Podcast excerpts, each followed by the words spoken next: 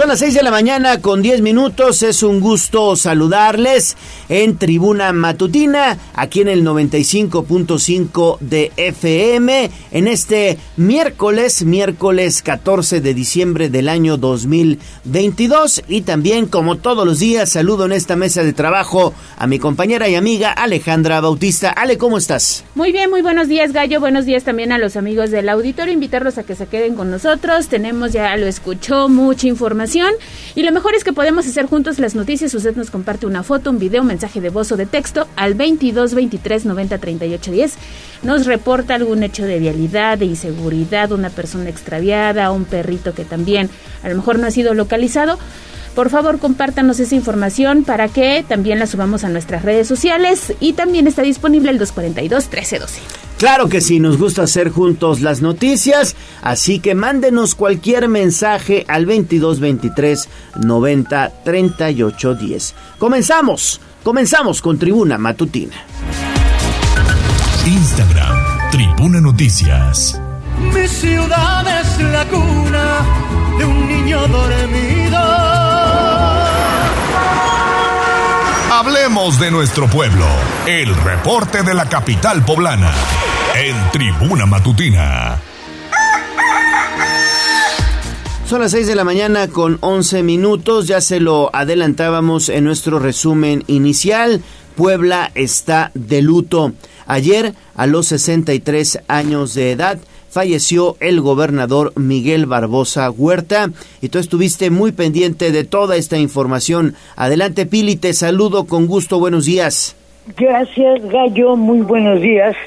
Una vez confirmada la muerte del gobernador Miguel Barbosa en la Ciudad de México, el presidente de la República, Andrés Manuel López Obrador, dio a conocer la noticia en la Ciudad de México a través de sus redes, dando el pésame a su esposa, doña Rosario Orozco, por lo que la noticia a las tres y media de la tarde prendió y en canales de televisión y cadenas de radio se multiplicó la noticia, primero allá en la Ciudad de México, segundos después aquí en la Ciudad de Puebla.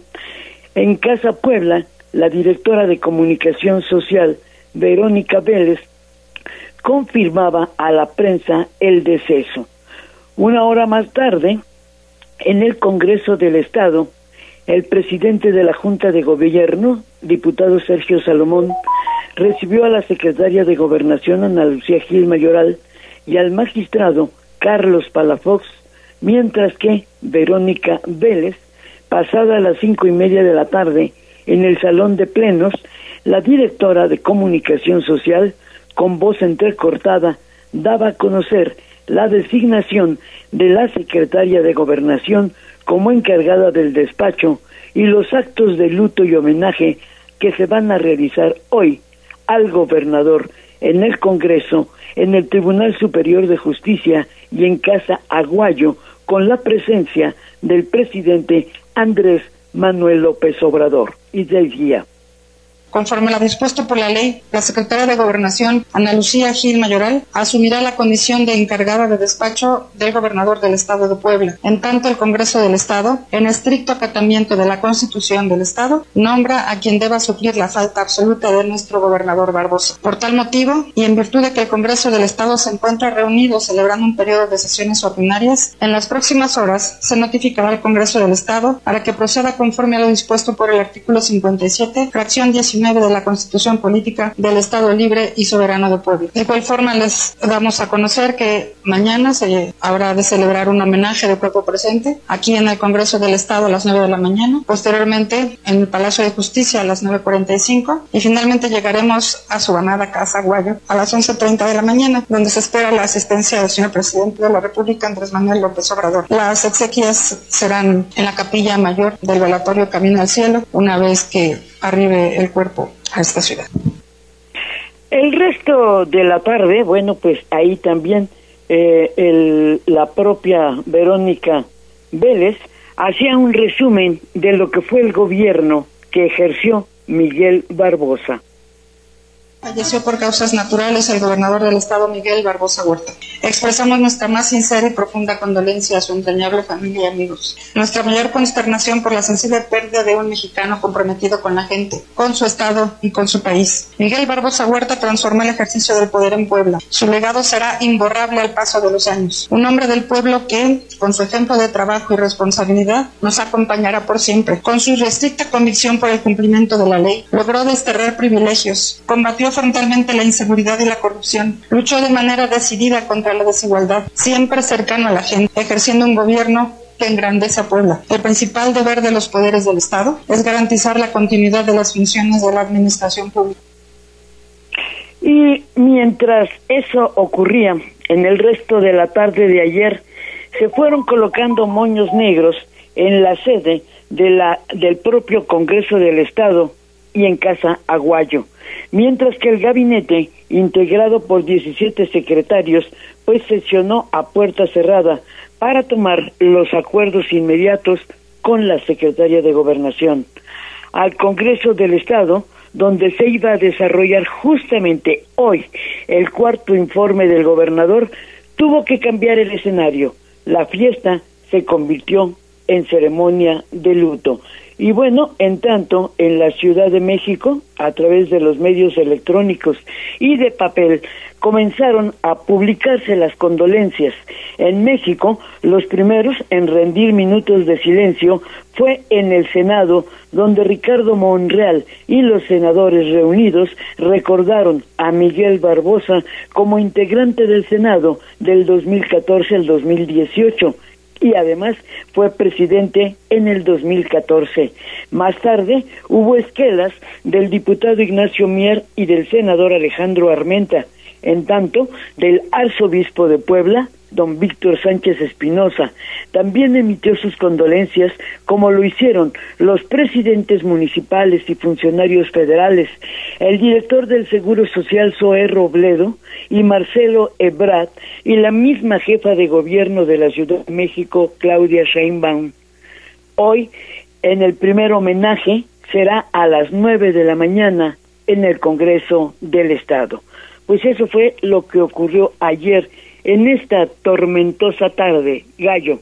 Pero ¿quién fue Jerónimo Barbosa, Luis Jerónimo, Luis Miguel Jerónimo Barbosa Huerta? Como decíamos desde ayer, eh, nació en Sinacatepec el 30 de septiembre de 1959. Siempre vinculado al distrito de Tehuacán, realizó sus primeros estudios la carrera profesional de Derecho y Ciencias Políticas la hizo en la UNAM de 1979 a 1983.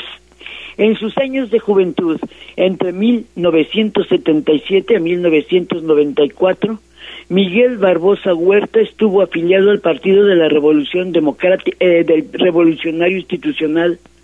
Luego abandonó las filas del tricolor en 1994 cuando Cuauhtémoc Cárdenas decidió participar como candidato a la presidencia de la República, a quien desde un inicio apoyó abiertamente.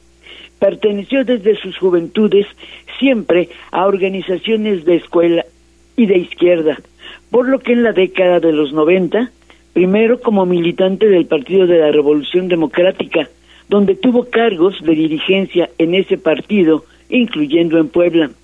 Fue diputado federal entre el año 2000 al 2003, senador de la República al Congreso de la Unión en el periodo del 2012 al 2018. Fue designado presidente del Senado de México del 2014 al 2015, presidente del Instituto Belisario Domínguez en el Senado de la República. Por desacuerdo con los dirigentes del PRD Jesús Zambrano y Jesús Ortega, abandonó ese partido en el 2013. Entonces formó el Frente de Izquierda Democrática de Puebla, el FIP, y se alió con Andrés Manuel López Obrador y se sumó a Morena. En ese tiempo enfrentó un severo problema de salud por la diabetes que le costó la amputación de una extremidad inferior, asunto que lo llevó a superar con una prótesis y que le permitió continuar con su trabajo político. participó como candidato en el Movimiento de Regeneración Nacional en Morena a la gubernatura de Puebla en la elección del año 2018, creando la, la coalición Juntos Haremos Historia, conformada por Morena, el Partido del Trabajo y Encuentro Social. En esa contienda polémica la ganó la candidata del PAN, Marta Erika Alonso, que en medio de una disputa jurídica con los órganos electorales, Instituto Estatal y Tribunal, acusados de haber favorecido a la candidata. Luis Miguel Barbosa se replegó, pero impugnó los resultados para que finalmente, en diciembre del 2018, el Tribunal Electoral validó la elección y ante la imposibilidad de rendir protesta en el Congreso, la gobernadora tomó poder en la sede del Poder Judicial el 14 de diciembre.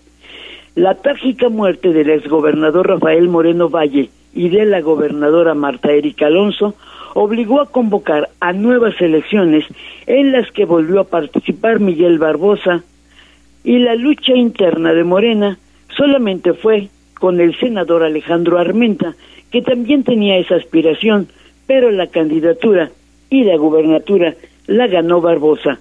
En las elecciones de 2019 participaron por el PRI Alberto Jiménez Merino y por el PAN Enrique Cárdenas Sánchez.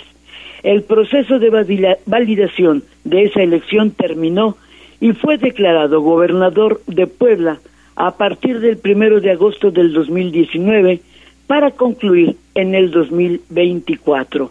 Lamentablemente no llegó. A lo largo de cuatro años de gobierno, una de las principales banderas fue el combate a la corrupción. Hay más de una docena de exfuncionarios que están en la cárcel. Enfrentó con entereza la crisis generada por el COVID debido a un esquema de salud pública que se encontraba en malas condiciones, hospitales sin médicos, sin equipos y sin medicamentos, por lo que ordenó de inmediato realizar acciones de compra y equipamiento para atender la población enferma. Para este 14 de diciembre se tenía previsto que rindiera su cuarto informe en la sede del Congreso del Estado, donde hoy sí llegará, pero lamentablemente fallecido. Pues esa es la historia de vida de Luis Miguel Barbosa Huerta, que lamentablemente ayer falleció a los 63 años de edad. El reporte, Gallo, de todo esto que ocurrió ayer. Muchísimas gracias, Pili. Un reporte muy, muy completo que hemos venido abordando prácticamente desde la tarde de ayer cuando se daba a conocer esta lamentable noticia. Gracias, Pili, y seguimos con más. Así es, y fíjate, yo quiero recordar un hecho que también yo creo que muy pocos lo tienen en la memoria. Ayer hablábamos de la vida del gobernador, de su paso por el poder en Puebla, pero el 3 de marzo de 2015, cuando Enrique Peña Nieto era presidente de la República, el gobernador, acompañado de su esposa, la señora Rosario Orozco Caballero, estuvieron presentes en esta visita a Reino Unido. Cenaron con la reina Isabel II allá en el Palacio de Buckingham. Y bueno, las, las imágenes obviamente son recordadas porque él era en ese entonces presidente del Senado y obviamente pues esta visita llama mucho la atención en momentos históricos de... Estuvo en el Reino Unido y estuvo también en el Vaticano también estuvo en el Vaticano. Sí, el hecho que más se recuerda es el de la reina Isabel porque también, bueno, hace cuánto eh, perdió la vida, ¿no? Y, ¿Hace unos meses? Y, efectivamente fue, fue un hecho histórico. Y ahora sí vamos con Liliana Tecpanecatl, porque ¿qué dice la Constitución? ¿Qué va a pasar? ¿Qué sucederá después de la muerte del Ejecutivo? Y tú tienes los detalles, Lili. Muy buenos días. Buenos días, Ale. El Congreso del Estado será el órgano encargado de nombrar al nuevo gobernador de Puebla tras el fallecimiento de Miguel Barbosa Huerta al mediodía de este 13 de diciembre en la Ciudad de México. De acuerdo al artículo 57 de la Constitución Política del Estado, los legisladores tienen la facultad de nombrar a un gobernador sustituto cuando se presenta la ausencia definitiva del titular del Ejecutivo durante los últimos cuatro años de su periodo de gobierno. Elegir al ciudadano que deba sustituir al gobernador de elección popular si la falta absoluta de éste se presenta durante los cuatro últimos años del periodo Dicho funcionario se denominará gobernador sustituto. Eso es lo que dice el párrafo alusivo a este tema. De primera instancia, entonces, como ya todos hemos sabido, pues Ana Lucía Gil Mayoral, secretaria de Gobernación en la entidad, es quien asume el mando del gobierno estatal eh, bajo la figura de encargada de despacho del gobierno del estado. Esto en tanto que el poder legislativo pues realiza justamente el procedimiento para nombrar al nuevo titular del ejecutivo. El gobernador sustituto debe contar con los votos de las dos terceras partes de la 61 legislatura y la propuesta es presentada al Pleno por los integrantes de la Junta de Gobierno y Coordinación Política, que son quienes deben sesionar para desahogar este proceso. Es el reporte.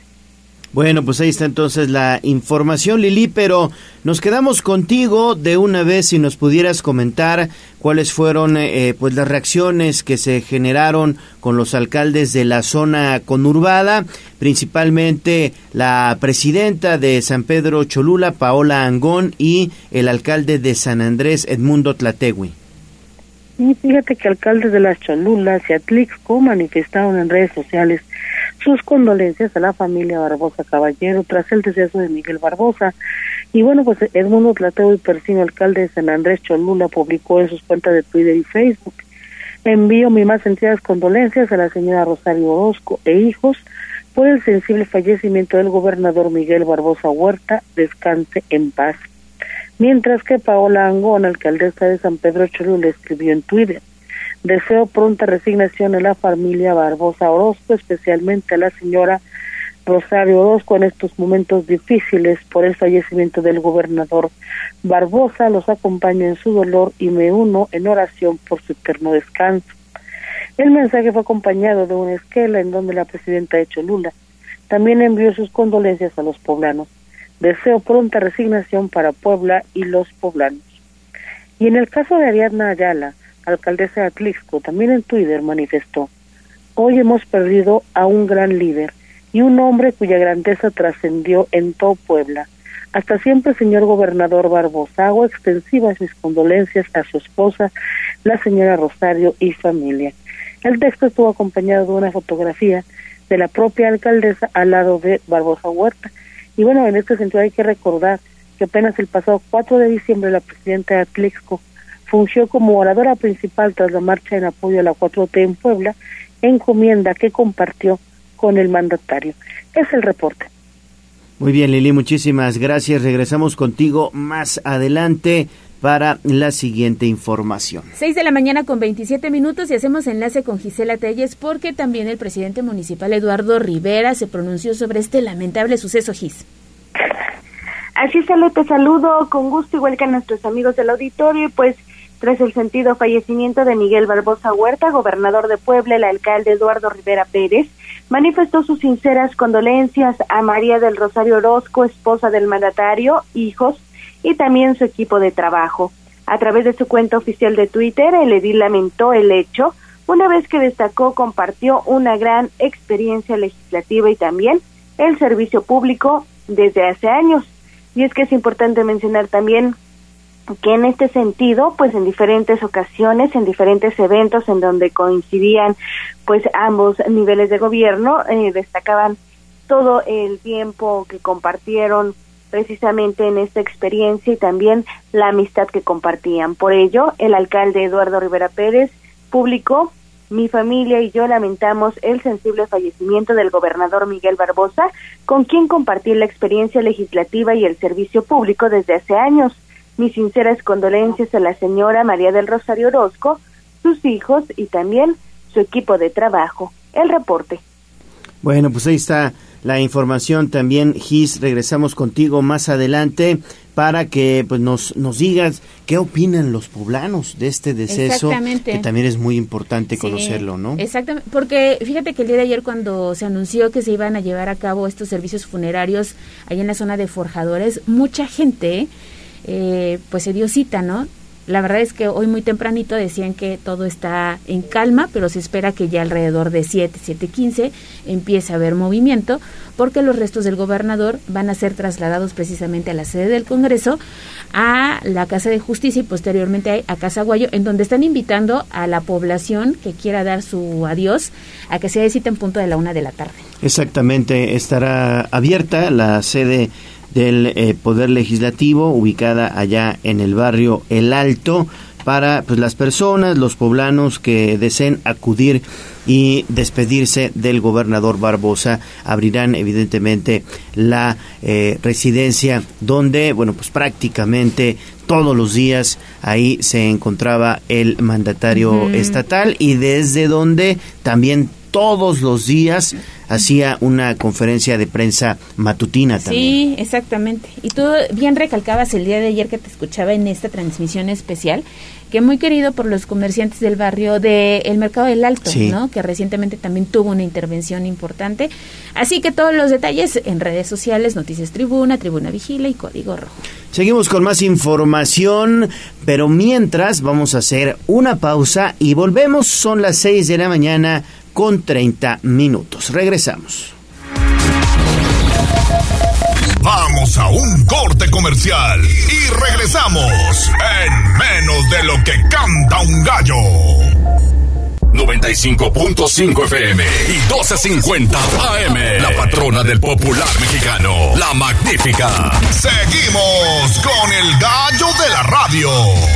Twitter, arroba tribuna vigila. ¿Por dónde sí y por dónde no?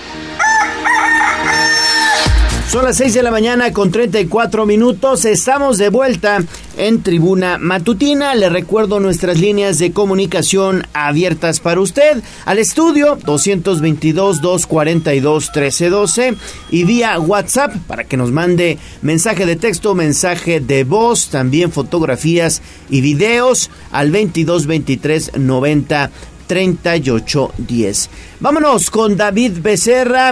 Mi estimado David, ¿en dónde estás? ¿Qué es lo que estás observando? Adelante con tu reporte, por favor. Buen día. Buen día, Gallo. Ale, los saludo con muchísimo gusto. Pues hoy los ojos debían de estar posados también sobre eh, nuestro ex gobernador Luis Miguel Barbosa por su cuarto informe de gobierno. Sin embargo, pues fue por eh, esta lamentable noticia de su fallecimiento por la que hoy están posados los ojos de todos los poblanos sobre él. Y estamos precisamente en la funeraria donde pues serán velados los restos en eh, esta funeraria en Boulevard Forjadores Gallo donde fíjate que hay calma, calma aparente, no está abarrotado de gente a esta hora que podría estar llegando.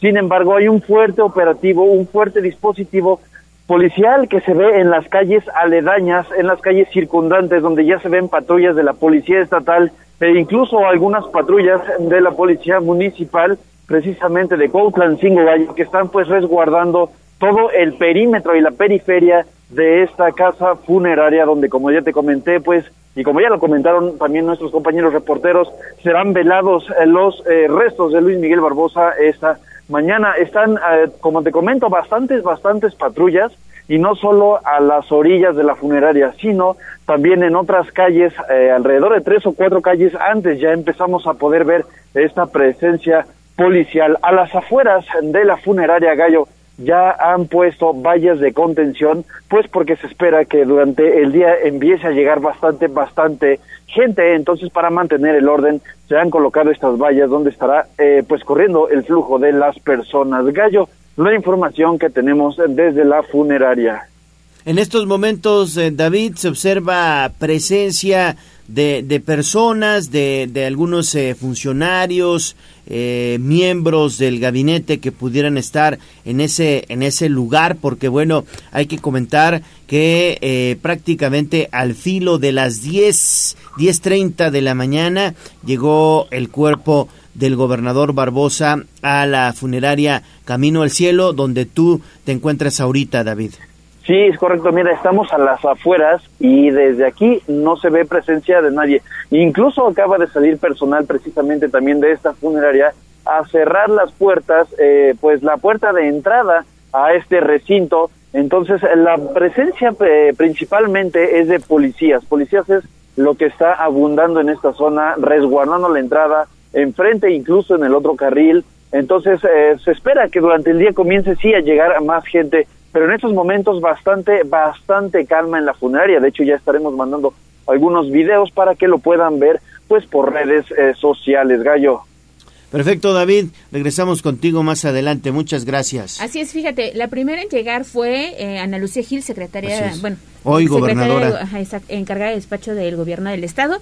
Después vimos llegar los restos del gobernador, iba su esposa, la señora Rosario Orozco Caballero, también se vio por ahí el secretario de Salud, José Antonio Martínez García, y varios funcionarios que fueron llegando a lo largo de la noche a este mm, velatorio. Camino al cielo se llama así. Para pues estar ahí presentes con el con el gobernador que hoy tendrá una serie de homenajes en diferentes lugares de Puebla capital. Sí, digamos que el cuerpo del gobernador permanecerá en este eh, velatorio, en este en esta empresa que brinda servicios funerarios eh, prácticamente antes de las 9 de la mañana, porque a las 9 de la mañana habrá un homenaje de cuerpo presente en el Congreso del Estado, posteriormente en el Poder Judicial y luego en Casaguayo a las once, once y media de la mañana, que se espera la presencia del presidente Andrés Manuel López Obrador.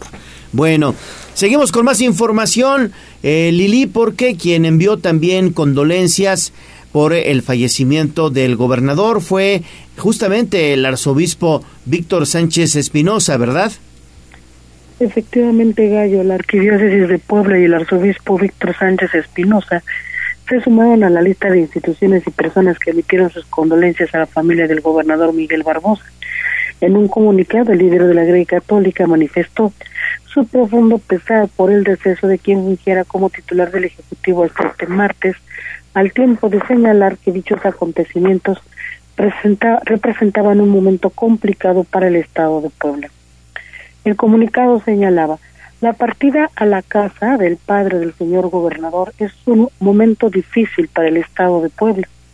Siempre lo recordaremos como un buen político, buen esposo, padre y devoto del Santo Niño Doctor de Tepeaca. Mis más sentidas condolencias a su esposa, doña Rosario Orozco Caballero, a sus hijos y demás familiares a quienes envío un sincero abrazo y les aseguro mi cercanía en la oración. Unidos en la esperanza, elevo a Dios fervientes plegarias para que el Señor le conceda el eterno descanso. Fin del comunicado. Y bueno, este documento hace referencia justamente a la devoción del mandatario por el Santo Niño Doctor de Tepeaca y en este sentido cabe recordar que durante la procesión del Viernes Santo de este año, el mandatario justamente arribó a la Catedral Metropolitana para acompañar a dicha imagen por las calles de la ciudad. Es el reporte. Muy bien, muy bien, Lili. Muchísimas gracias. No te vayas, seguimos contigo, pero sí, el gobernador era muy devoto del Santo Niño Doctor de los Enfermos de Tepeaca. Incluso este año, en la procesión de Viernes Santo, participó el gobernador. Allí estuvo procesionando con estas imágenes el Viernes Santo en compañía de su esposa y, fiel compañera, pues Rosario Orozco Caballero. Exactamente. Y bueno, seguimos con Liliana porque también la iniciativa privada eh, mandó sus condolencias después del fallecimiento del gobernador, ¿no es así, Lili? Sí, fíjate que Inés de Alarcón Rodríguez Pacheco, presidente del Consejo Coordinador Empresarial en Puebla, hizo un llamado a la unidad de la iniciativa privada, la sociedad y el gobierno estatal tras el deceso de Miguel Barbosa.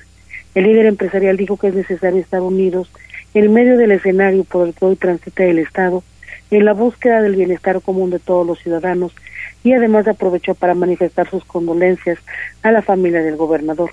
También manifestó que los organismos empresariales en Puebla se mantendrán respetuosos de lo que la ley dictamine respecto de la persona que deberá encarar la responsabilidad de dirigir el rumbo de Puebla por los próximos dos años.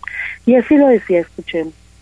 Enviamos nuestras condolencias a su esposa, Rosario Orozco, así como a su familia, amigos y gabinete del gobierno estatal. Nos mantendremos respetuosos de lo que la ley y autoridades competentes dictaminen en su momento. Y hago un llamado a mantener la unidad como empresarios, sociedad y gobierno, ya que esta debe ser el pilar que nos fortalezca para el bienestar común de nuestra querida Puebla. Inés Alarcón aprovechó para manifestar que CFE y las cámaras empresariales que lo integran apoyarán en lo que sea necesario a Ana Lucía Gil Mayoral, nombrada encargada de despacho del gobierno de Puebla y asimismo dijo que la cúpula empresarial que él representa mantiene el compromiso de seguir trabajando de manera coordinada con las autoridades estatales por el desarrollo social y económico del Estado de Puebla. Cabe señalar que a lo largo de la tarde, bueno, pues justamente las condolencias por parte de cada uno de los organismos empresariales de la entidad se fueron registrando a través de redes sociales y bueno, pues hicieron lo propio la Canaco, así como la Coparmex, la Cámara de la Construcción y pues el propio Consejo Coordinador Empresarial. Este es el reporte. Muy bien, muy bien Lili. Muchísimas gracias por toda esta información y vamos a regresar con Gisela Telles porque, mi estimada Gis, tú estuviste platicando con los poblanos, con, con, poblanos evidentemente de a pie, ciudadanos, y qué fue lo que te comentaron en torno al lamentable deceso del gobernador Gis. Gallo, te saludo de nueva cuenta, igual que a nuestros amigos del auditorio, y precisamente pues poblanas y poblanos lamentaron el fallecimiento de Miguel Barbosa Huerta, gobernador de Puebla, una vez que mencionaron se encuentran a la expectativa de quién quedará formalmente a cargo, esto para garantizar la gobernabilidad. Pero escuchemos todo lo que mencionaron las y los entrevistados. Pues desafortunadamente nuestro gobernador, pues físicamente ya no está y ahorita entra en su lugar esta persona que me imagino que está al tanto, al 100% en todo lo que él deja. Por lo tanto, pues siento que es la persona idónea para ocupar el lugar. Estoy sorprendida por lo que pasó y en expectativa por lo que viene. Muy lamentable la muerte de nuestro gobernador, pues que yo lo tengo en Santa Gloria y pues así son ese tipo de cosas y pues esperemos que la licenciada este Ana Lucía pues siga trabajando y siga echándole ganas pues para que en nuestro estado siga por supuesto subiendo y, viendo cada vez casas, cosas más nuevas. Lamento la pérdida de nuestro gobernador, el señor Miguel Barbosa Huerta. Espero que haya quien le dé puntual seguimiento a, a las acciones que él estaba realizando y desconozco si eh, Ana Lucía Gil eh, tenga la capacidad para poder eh, dar seguimiento a, todos los pendientes que, que se quedaron. Esperemos que sí y lamento mucho nuevamente el fallecimiento de nuestro gobernador. Y justamente también en este sentido, Teresa Guevara, de 44 años de edad, señaló que siente también el deceso del gobernador, una vez que espera que el próximo o la próxima titular sea elegida de manera rápida y también consciente, esto para garantizar la gobernabilidad y en este sentido principalmente la seguridad de todas las y los ciudadanos. El reporte Gallo. Muchísimas gracias, Gis, por toda esta información. Regresamos contigo más adelante.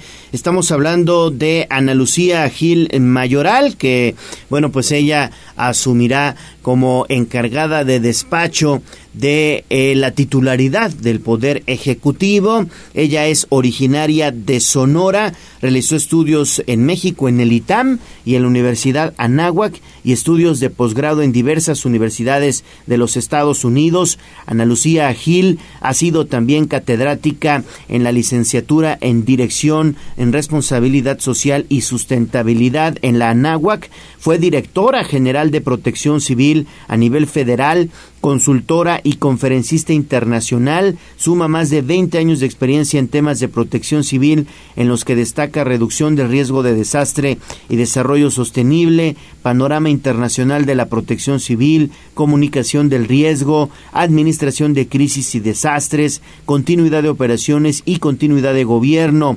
Es doctorante por la Universidad George Washington y reconocida a nivel nacional e internacional como académica y conferencista del Tecnológico de Monterrey, de la Escuela de Administración Pública de la Ciudad de México. También, además, pues ha sido asesora en el desarrollo de políticas de prevención en los sectores social, privado y público, como la Cámara de Diputados, la Asamblea Legislativa de la Ciudad de México y también del Gobierno de Jamaica ha destacado en su carrera profesional como titular de la Dirección General de Protección Civil de la Secretaría de Gobernación Federal, ya lo comentábamos, pues es miembro del equipo de las Naciones Unidas de Evaluación y Coordinación en casos de desastre, miembro del Consejo de la ARICE de México, una iniciativa de Naciones Unidas para el sector privado en materia de reducción de riesgos de desastres, y bueno, Ana Lucía Gil Mayoral, la encargada de despacho despacho del gobierno de Puebla, tiene 51 años de edad y sin ser poblana se convirtió hace, hace unos años en la primera secretaria de gobernación del estado de Puebla, que tiene la responsabilidad,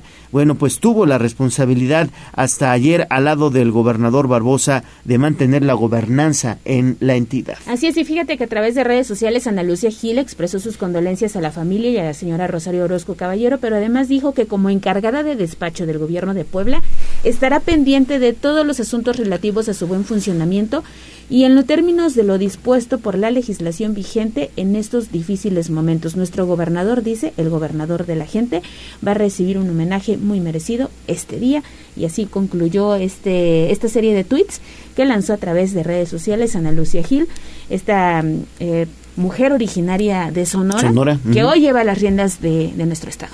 Bueno, son las 6:48, vamos a hacer una pausa y regresamos con más información. Vamos a un corte comercial y regresamos en menos de lo que canta un gallo. La magnífica 95.5 FM. Magníficamente navideña.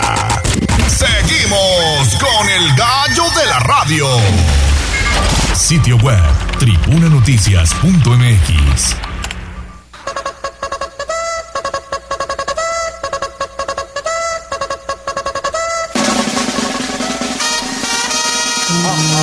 Más allá del pueblo y la zona conurbada. ¿Qué pasa en nuestras localidades vecinas? En Tribuna Matutina. Faltan 10 minutos para las 7 de la mañana. Estamos de vuelta en Tribuna Matutina. Les recuerdo nuestra línea de comunicación vía WhatsApp 22 23 90 3810. Y vámonos hasta la región de Tehuacán con Servando Medina. Mi estimado Servando, te saludo con mucho gusto. Adelante con tu información. ¿Qué tal, Leonardo Torija? Buen día. Efectivamente, aquí desde Tehuacán reportándome.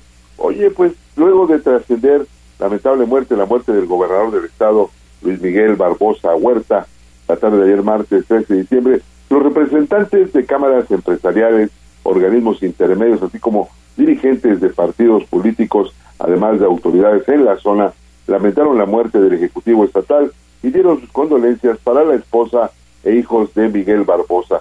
En ese sentido, el secretario de la Cámara Nacional de Comercio, Servicio y Turismo, Canaco Servitur, Delegación Tehuacán, Manuel Domínguez Ramírez, dio sus condolencias a la esposa del gobernador, María del Rosario Orozco Caballero, de quien aseguró es una mujer admirable por su dedicación como presidenta del DIF, además del apoyo que siempre demostró hacia Miguel Barbosa. Destacó que con la partida del gobernador también se generarán muchos cambios y movimientos, pues en el gabinete estatal había varios tehuacaneros y ante el nombramiento que se realizará en próximos días por la designación del mandatario interino, es muy probable que se realicen ajustes. Detalló que esperan que quien tome las riendas del Estado próximamente sea para bien, además de que realmente trabaje y no solo llegue a suplir los dos años que restan de gobierno sin cumplir con todo el plan y proyectos ya establecidos. Por su parte, la presidenta de la Cámara Nacional de la Industria de la Transformación, Carla Sintra en Tehuacán, Carla Erika López Jurado, aseveró que el deceso del gobernador del estado es algo muy lamentable y sorpresivo, por lo que se unen a la pena que embarga a su familia y que desafortunadamente al perder a un mandatario es un acontecimiento que se vuelve a registrar en la entidad. Externó que ojalá esta situación no afecte el desarrollo del Estado, por lo que los distintos sectores deben desde su trinchera seguir trabajando para consolidar una estabilidad y sobre todo las autoridades que queden al frente seguir con el plan que ya estaba establecido. También opinó el presidente de la Confederación Patronal de la República Mexicana, Coparmex, Juan Nicolás, quien tras dar las condolencias a la familia del gobernador, recalcó que el fallecimiento del Ejecutivo genera incertidumbre debido a que se desconoce qué podría pasar en próximas fechas. Destacó que en estos momentos difíciles piden exista la concordia, armonía y la sensatez entre la clase política del Estado, entre los miembros del Poder Legislativo, para que se elija la persona correcta que vaya a dirigir y a tomar las riendas del gobierno del Estado, sobre todo buscando el bien común para todos. Reiteró que en este sexenio se han presentado muchos cambios y también se han tenido situaciones por el fallecimiento por accidentes, refiriéndose al deceso de la exgobernadora Marcela Alonso y ahora por enfermedad de Miguel Barbosa Huerta, que han influido en el desempeño de la política pública en la entidad. Dijo que en estos momentos el hecho de que no se estanque Puebla dependerá de que todo se realice en la legalidad y se tomen las decisiones correctas en un periodo corto de tiempo. Mientras que para el presidente de la Asociación de Restauranteros de Tehuacán, Juan Manuel Méndez de Sama, el sector se encuentra consternado tras conocer el deceso del gobernador del estado y fue algo que no esperaban, por lo que piden que quien tome las riendas en el momento oportuno siga impulsando como hasta ahora al sector turístico. Manifestó que se unen a la pena que embarga a la esposa del gobernador, a la señora María del Rosario Orozco, a sus hijos, familia y demás, además de que desea que se encuentren consuelo en esta lamentable pérdida. Aun cuando durante este sexenio se tuvieron tres secretarias de turismo, se tuvo impulso por parte del mandatario al ser de la zona e incluso él contribuyó a que se proyectara más el mole de caderas de Tehuacán y tomó la batuta para llevar a cabo el festival. Sostuvo que Puebla está viviendo un hecho inédito, pues se tendrá la designación en un periodo de tiempo de dos gobernadores interinos y que si rompe con la continuidad de los trabajos, sí se tendrán repercusiones. Hasta acá mi reporte y que tengan un excelente día. Mi estimado Servando, pues sí, reacciones que son, pues digamos, muy sentidas en la región de Tehuacán, en donde el gobernador Barbosa, pues era muy querido en esa zona, ¿no, Servando? Hay que recordar que él era originario del municipio de Sinacatepec, muy cercano a Tehuacán, y prácticamente toda su vida, desde estudiante hasta allá como abogado, pues lo pasó aquí en Tehuacán, ya hace aproximadamente unos 15 años fue cuando se retiró a la Ciudad de México cuando ya fue y buscó la Diputación Federal y posteriormente la Senaduría, que finalmente llegó a concluir aquí como gobernador del Estado. Así es.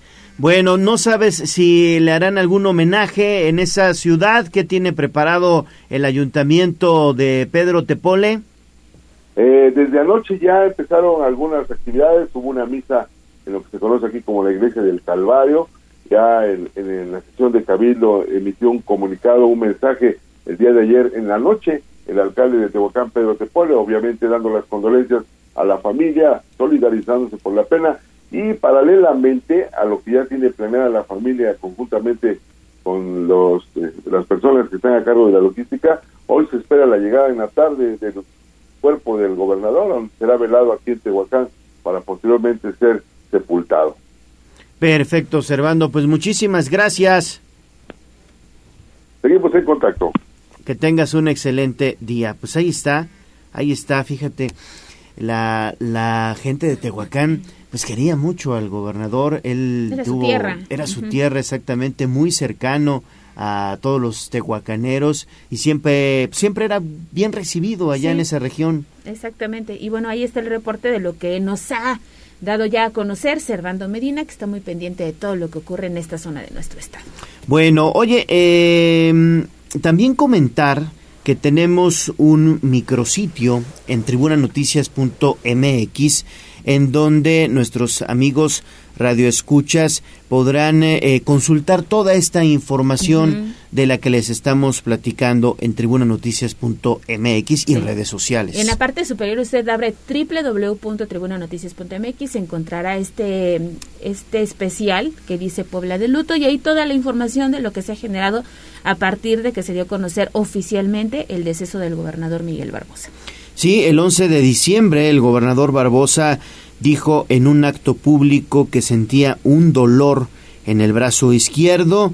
Las últimas apariciones de Miguel Barbosa Huerta, gobernador de Puebla, quien falleció ayer 13 de diciembre a los 63 años de edad. Fueron las dos marchas, la del 27 de noviembre en Ciudad de México, donde pues saludó de mano por última ocasión al presidente Andrés Manuel López Obrador. Luego la marcha aquí en Puebla del 4 de diciembre. Estas marchas que pues se realizaron a iniciativa del gobernador. Él precisamente fue el primero en convocar a las marchas en defensa por la cuarta transformación. Exactamente, sí, y las imágenes le dieron la vuelta eh, no solamente a redes sociales, sino a través de medios nacionales, ¿no? Y bueno, pues un hecho un hecho lamentable, obviamente nadie se lo se lo esperaba, pero fíjate que en este evento que recuerdas del pasado domingo donde se hizo esta entrega de patrullas, que el gobernador dijo tener un malestar en el brazo izquierdo, el discurso lo dio sentado, estaba acompañado de su esposa, la señora Rosario Orozco, quien estaba dándole eh, una sobadita en el brazo ante esta molestia que el gobernador expresó y bueno, pues de ahí hasta lo que sabemos el día de hoy. Sí, sí, sí, ahí, ahí el mismo gobernador lo externó, dijo buenos días, presidentas, presidentes municipales, como lo han visto me han dado un masajito en mi mano izquierda, no crean que es algo grave, me duele del codo a la mano, dice, pero para eso tengo a mi señora que me da masajito. Y eso fue lo que dijo el gobernador. Sin embargo, ya no se puso de pie, él estuvo sentado, y así pronunció su, su discurso en ese día, ese domingo 11 de diciembre. Posteriormente, el lunes 12 de diciembre ya no hubo conferencia matutina, eh, de acuerdo a lo que informó el gobierno del estado, todo se debía por las celebraciones a la Virgen de Guadalupe y, ayer cuando se esperaba la conferencia de prensa del gobernador de, de última hora, de último momento, fue cancelado. Exactamente, en la mañanita que esperábamos como todos los días, tener este esta retroalimentación que ya estábamos muy acostumbrados entre el gobierno del estado, la secretaria de gobernación, hoy encargada de despacho Ana Lucía Gil, el secretario de salud y bueno pues vamos a estar muy pendientes de qué es lo que va a pasar ahora porque hoy por lo menos se estima una serie de eventos importantes en Puebla. Sí. Bueno, pues vamos a ir a pausa y volvemos con más. Eh, no se vayan, por favor. Y recuerde que tenemos línea abierta para ustedes. 22 23 90 38 10. Mensaje de voz, mensaje de texto, videos y también fotografías. Volvemos. Vamos a un corte comercial y regresamos en menos de lo que canta un gallo. Escuchas XHZT 95.5 FM, XEZT 1250M, La Magnífica 95.5 FM y 1250M. Magníficamente navideña. Una estación de Tribuna Comunicación, Fuerza en Medios. Seguimos con el gallo de la radio. Twitter, arroba tribuna vigila. Y esta va todas aquellas que son como una chica que yo conozco. El Corral. La entrevista sin tapujos. En Tribuna Matutina. Bueno, pues estamos de vuelta en Tribuna Matutina y hoy es un gusto saludar en la línea telefónica a un especialista en la materia, poblano, doctor en Derecho Constitucional por la Complutense de Madrid, investigador y profesor en Derecho Constitucional. Estamos hablando del doctor Juan Manuel Mesinas Montiel. Mi estimado doctor, ¿cómo estás? Te saludo con gusto. Muy buenos días. ¿Qué tal, Leo? Un gusto saludarte. Te agradezco mucho y Alejandra el espacio. No, gracias a ti, doctor, por estar pues con nosotros en Tribuna Matutina, sobre todo para eh, pues platicar un poquito de este esta nueva tormenta que estamos pasando los poblanos tras el deceso del gobernador Miguel Barbosa. ¿Cuál es la lectura que le das, doctor, a lo que sucede nuevamente aquí en Puebla? Eh, ¿Afectará de alguna manera la gobernabilidad? Obviamente en, en materia política también habrá cambios y movimientos. Digamos que de bote pronto, ¿cuál sería tu análisis? Mira, de, eh, de, inicio es, es una tragedia, porque eh, asumir eh, un gobierno siempre es complicado y tomar las riendas de un gobierno siempre es complicado. Entonces, obviamente la muerte de una persona siempre es, es, este, es indeseable, y cuando se trata de quien lleva las riendas del, del poder más importante del Estado, pues es este, muy complicado que quien llegue pueda asumir rápidamente todas las y pueda tomar todas las riendas. Eh, y es una tragedia exactamente por eso, porque eh, es, este no es el, el, la primera el primer cambio, sino sería el sexto cambio en, en los últimos en los últimos años en un periodo muy corto cuando normalmente tendríamos que haber tenido un solo cambio hemos tenido seis. Entonces eh, la lectura es eh, tenemos un problema porque quien quien acceda tendrá un problema para de, de tiempo para tomar eh, las riendas y esto te, obviamente trae una serie de consecuencias. No no porque eh, no se vaya a abrir una ventanilla sino tiene una una serie de consecuencias en los proyectos de largo aliento porque claro quien quien llegue de pronto dirá bueno qué puedo hacer y qué voy a hacer en dos años y, y qué es lo que lo que resta y cuáles son las consecuencias eh, de, de esa decisión de solamente dos años y que todo se adecue para un gobierno de dos años. Es decir, vamos a tener un nuevo gobierno y ese gobierno será ya no de, de, de, de, de cinco años y medio como iba a ser el, el, de, el de Barbosa, sino va a ser un gobierno de dos años y eso cambia todo el, todo el panorama, ¿no? Claro. Oye, Juan Manuel, y para los ciudadanos de a pie, mucha gente como que hoy está en otro, en otro, en otro momento, ¿no? Estamos además en diciembre, pensando en Navidad, pensando en otras cosas. Pero, ¿qué le dirías a los ciudadanos de a pie, esa persona que hoy se levanta muy temprano y que se va a, a trabajar al transporte público, que empieza a trabajar en la chamba, en el tema de la construcción? Porque muy poca gente, me parece, está como inmiscuida en estos temas políticos, ¿no? Sí, está, es normal, ¿no? Eh, y es normal sobre todo cuando, cuando este, cuando uno ve la clase política que, que existe. Pero yo a ese ciudadano yo, yo le diría que, que tenga la confianza de que las instituciones van a seguir funcionando. El, pero también le diría que, eh, que es el momento de exigir que uno, las, esas instituciones funcionen mejor aunque sea en un lapso de dos años, ¿no? eh, es decir, que una cosa es que sea, sea complicado tener un, un gobierno solamente de dos años y la otra es que por ser un gobierno de dos años no sea un gobierno eh, importante, ¿no? Es decir, pongamos el ejemplo o la, o la referencia más cercana de un periodo tan corto, pues es obviamente el gobierno primero de Tony Gali y segundo el gobierno de Barbosa mismo, ¿no? Estamos hablando de un gobierno de un año nueve meses y el otro de un de un de un gobierno de prácticamente tres años y medio. Bueno, pues es que dos años es tan importante como es en año nueve meses o esos tres años. Y lo que hay que hacer es exigir. Yo creo que ese, ese sería el mensaje. Exigirle a la clase política altura de miras desde este momento, ¿no?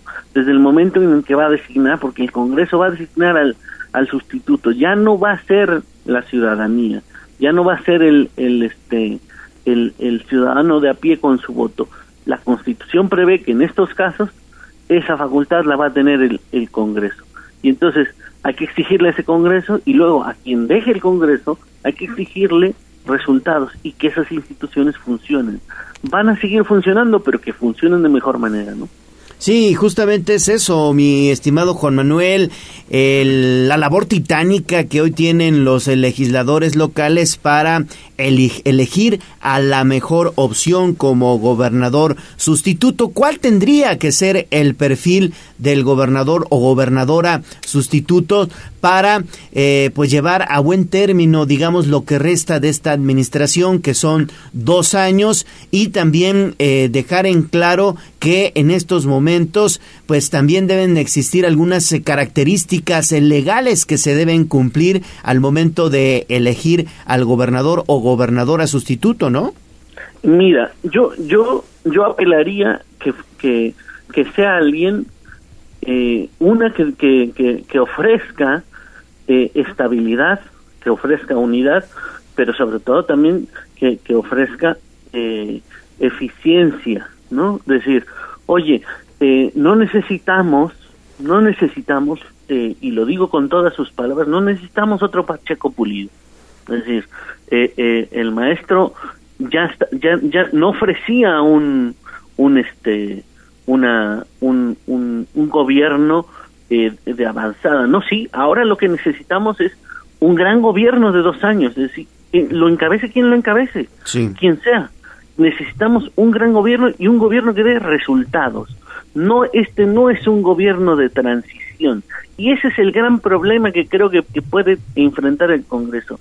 Ser un gobierno ser un, un, Congreso que designe un gobierno mientras tanto, o un gobierno que vaya a ser cooptado, ¿no? Un gobernador o gobernadora que vaya a ser cooptado por, por todo el entramado político, obviamente, que hay detrás que y, y, y, que desemboca en la sucesión de 2024. Esta cuestión es, es, es, es importante, es decir, hasta dónde el Congreso tiene que mirar a la elección de 2024. Yo creo que sería un Congreso demasiado eh, eh, rácano el que el que solamente mire este, esta designación desde un punto de vista de 2024 cuando tenemos un montón de problemas montón de problemas y, y, problemas muy fuertes en, la entidad como para nombrar un gobierno que solamente sea eso, un gobierno de transición. Ese gobierno ya lo tuvimos y fue el de Pacheco. y, todos sabemos sus, sus sus consecuencias. Este no puede ser un gobierno así. Este debe ser un gobierno que sea un gobierno que dé resultados. Mejores que los de Barbosa, sí. Si necesitamos un, sea del, del color que sea, ¿no? Y de los requisitos, bueno, hay, hay, hay solamente una cuestión, es decir, como no va a haber elección, no hay este impedimento de el funcionario, el funcionario se debe de separar del cargo 90 días antes del día de la elección, dice la Constitución estatal. Bueno, pues acá no hay eso porque no va a haber elección. Entonces, prácticamente toda persona mayor de 30 años está eh, eh, es elegible, ¿no? Claro. Eh, siempre el presidente de México, Andrés Manuel López Obrador, se ha interesado eh, mucho en, en, estos temas y ha tenido especial cuidado también en no involucrarse. Sin embargo, hoy estará aquí en Puebla el presidente de México, Andrés Manuel López Obrador, estará presente en Casaguayo, la sede del Poder Ejecutivo Estatal, y eh, sin lugar a dudas, pues tendrá que haber señales y comentarios en torno a este tema y al próximo gobernador o gobernadora de Puebla, Juan Manuel. Claro, porque eh, hay, hay dos cosas innegables. En el sistema político mexicano, tal, eh, tal como lo, tenemos actualmente, el gobernador es manda más, es jefe político de la plaza, ¿no? Entonces, cuando el jefe político de la plaza no está, lo que hay que hacer es que la plaza no se descomponga, ¿no?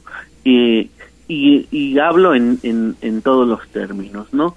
Eh, y entonces creo que lo que viene el, el, presidente es decir, oye, acompañar o a, a, rendir tributo a su amigo, sí, pero la otra viene a decir, oye, las cosas se van a hacer así y este es el camino, eh, ¿Por qué lo va a decir el presidente? Porque tiene un peso.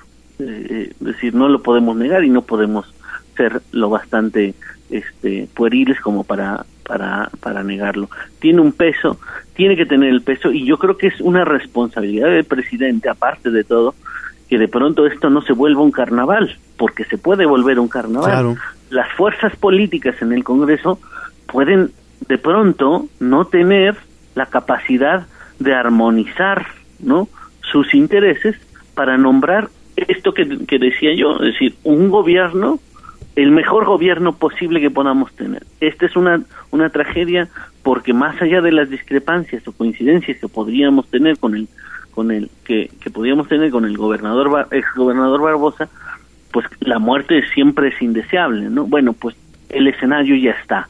Ahora, ¿qué tenemos que hacer? Bueno, exigirle a ese Congreso pero si el Congreso se vuelve un carnaval o no hay quien de pronto les diga, oye, ve por acá, porque muchas veces este Congreso ha demostrado que estaba acostumbradísimo a hacer lo que el gobernador le, indicaba, pues es exactamente, creo que por eso es necesario que el presidente, o no necesario, sino decir, el presidente va a poner sobre la mesa su peso, va a decir, este es el camino, y muy probablemente de, también va a decir quién es el, el, personaje que, que, quisiera que, fuera gobernador o gobernadora, ¿no?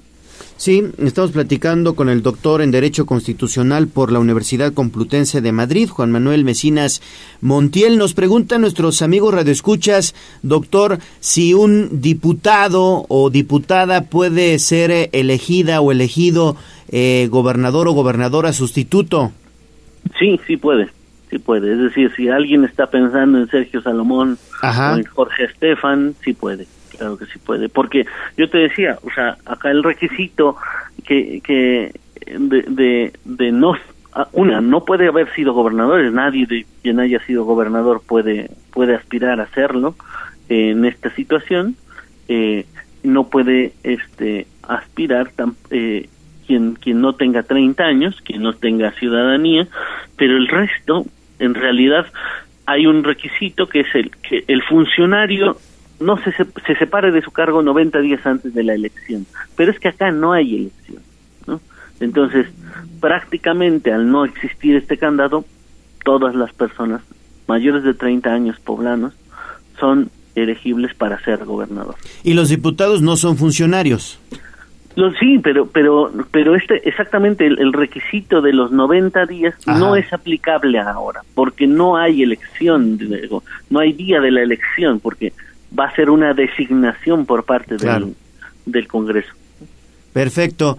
Mi estimada Ale, ¿algún comentario? No, pues interesante lo que nos acaba de decir, nos da luz porque muchos ciudadanos, me parece, no tenemos esta información al alcance y hoy podemos enterarnos un poquito más de qué es lo que va a pasar ahora que nos queramos pues a la deriva de nueva cuenta, Juan Manuel.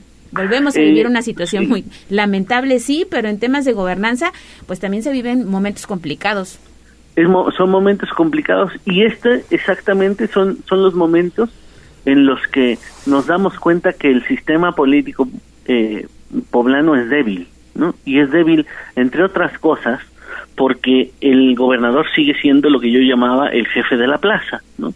Eh, es decir, eh, ayer veíamos, ¿no? Una escena en el en el Congreso que es exactamente retrata lo que estoy diciendo, es decir, eh, la portavoz del, del, gobierno y junto estaban eh, integrantes de todos los poderes, pero eh, como como vulgarmente se dice, de, chile, de mole y de dulce, ¿no? Es decir, no había una armonización de decir, oye, este es el poder ejecutivo, es uno de los poderes.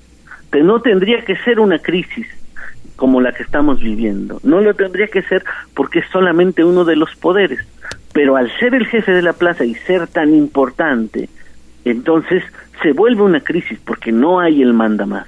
Entonces, que también la, la, la, reflexión que nos tendría que dejar de decir hoy, ¿qué tenemos que hacer para que esto no vuelva a ser una crisis, por más indeseable que sea un escenario como este? ¿no? Perfecto. Pues Juan Manuel Mesinas, doctor en Derecho Constitucional por la Universidad Complutense de Madrid, Poblano. Muchísimas gracias por tu participación esta mañana en Tribuna Matutina. Muy amable, gracias a ustedes por el espacio. Te mando un fuerte abrazo, gracias. Son las 7 de la mañana con 17 minutos. ¿Tenemos mensajes? Sí, fíjate que hay varios reportes ciudadanos. Hay un motociclista atropellado en el distribuidor vial Juárez Cerdán sentido a la Capu. Hay otro percance en el puente de la central de Abasto este es el que cruza la autopista México-Puebla. Mucho tráfico también en la autopista desde San Antonio Abad hacia Villa Frontera.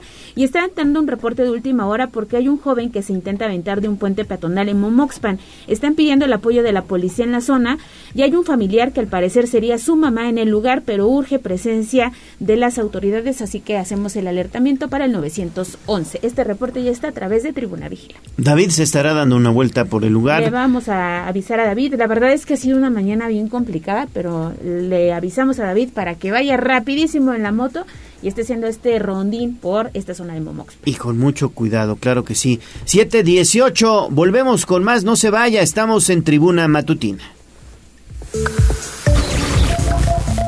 Vamos a un corte comercial y regresamos en menos de lo que canta un gallo. La magnífica 95.5 FM. Magníficamente navideña. Seguimos con el gallo de la radio. Leemos tus mensajes en WhatsApp, en La Voz de los Poblanos, 22 23 90 38 10.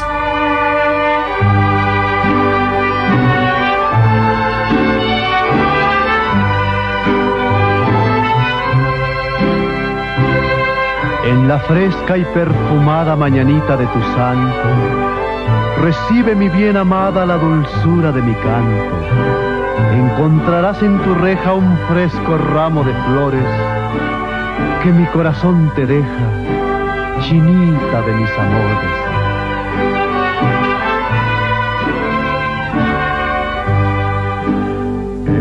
Son las mañanitas. Son las 7 de la mañana con 20 minutos. Ya escucharon las tradicionales mañanitas del señor Pedro Infante, porque recuerden ustedes que todos los días aquí en Tribuna Matutina, el gallo de la radio y la voz de los poblanos festeja con ustedes que están de santo o de cumpleaños y les regalamos un pastel mediano de pastelería 5.20 la hora del postre. Hoy, ¿a quién festejamos, Ale? Fíjate que hoy el santoral está dedicado para quienes llevan el nombre de Adelaida. Adelaida. Ade, Adelaida. ¿A con D? Adelaida, entonces.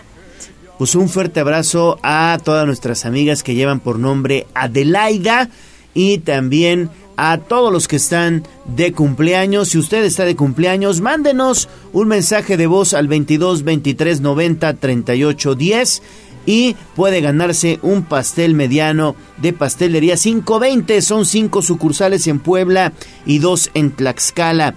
Pastelería 520 le obsequia este pastel mediano para que celebre su santo o su cumpleaños. Pastelería 520 es la tradición de una nueva generación. Puede encontrarlos en 520.mx. Su linternita que ya ha pasado mi amor. Instagram, Tribuna Noticias. Mi ciudad es la cuna de un niño dormido.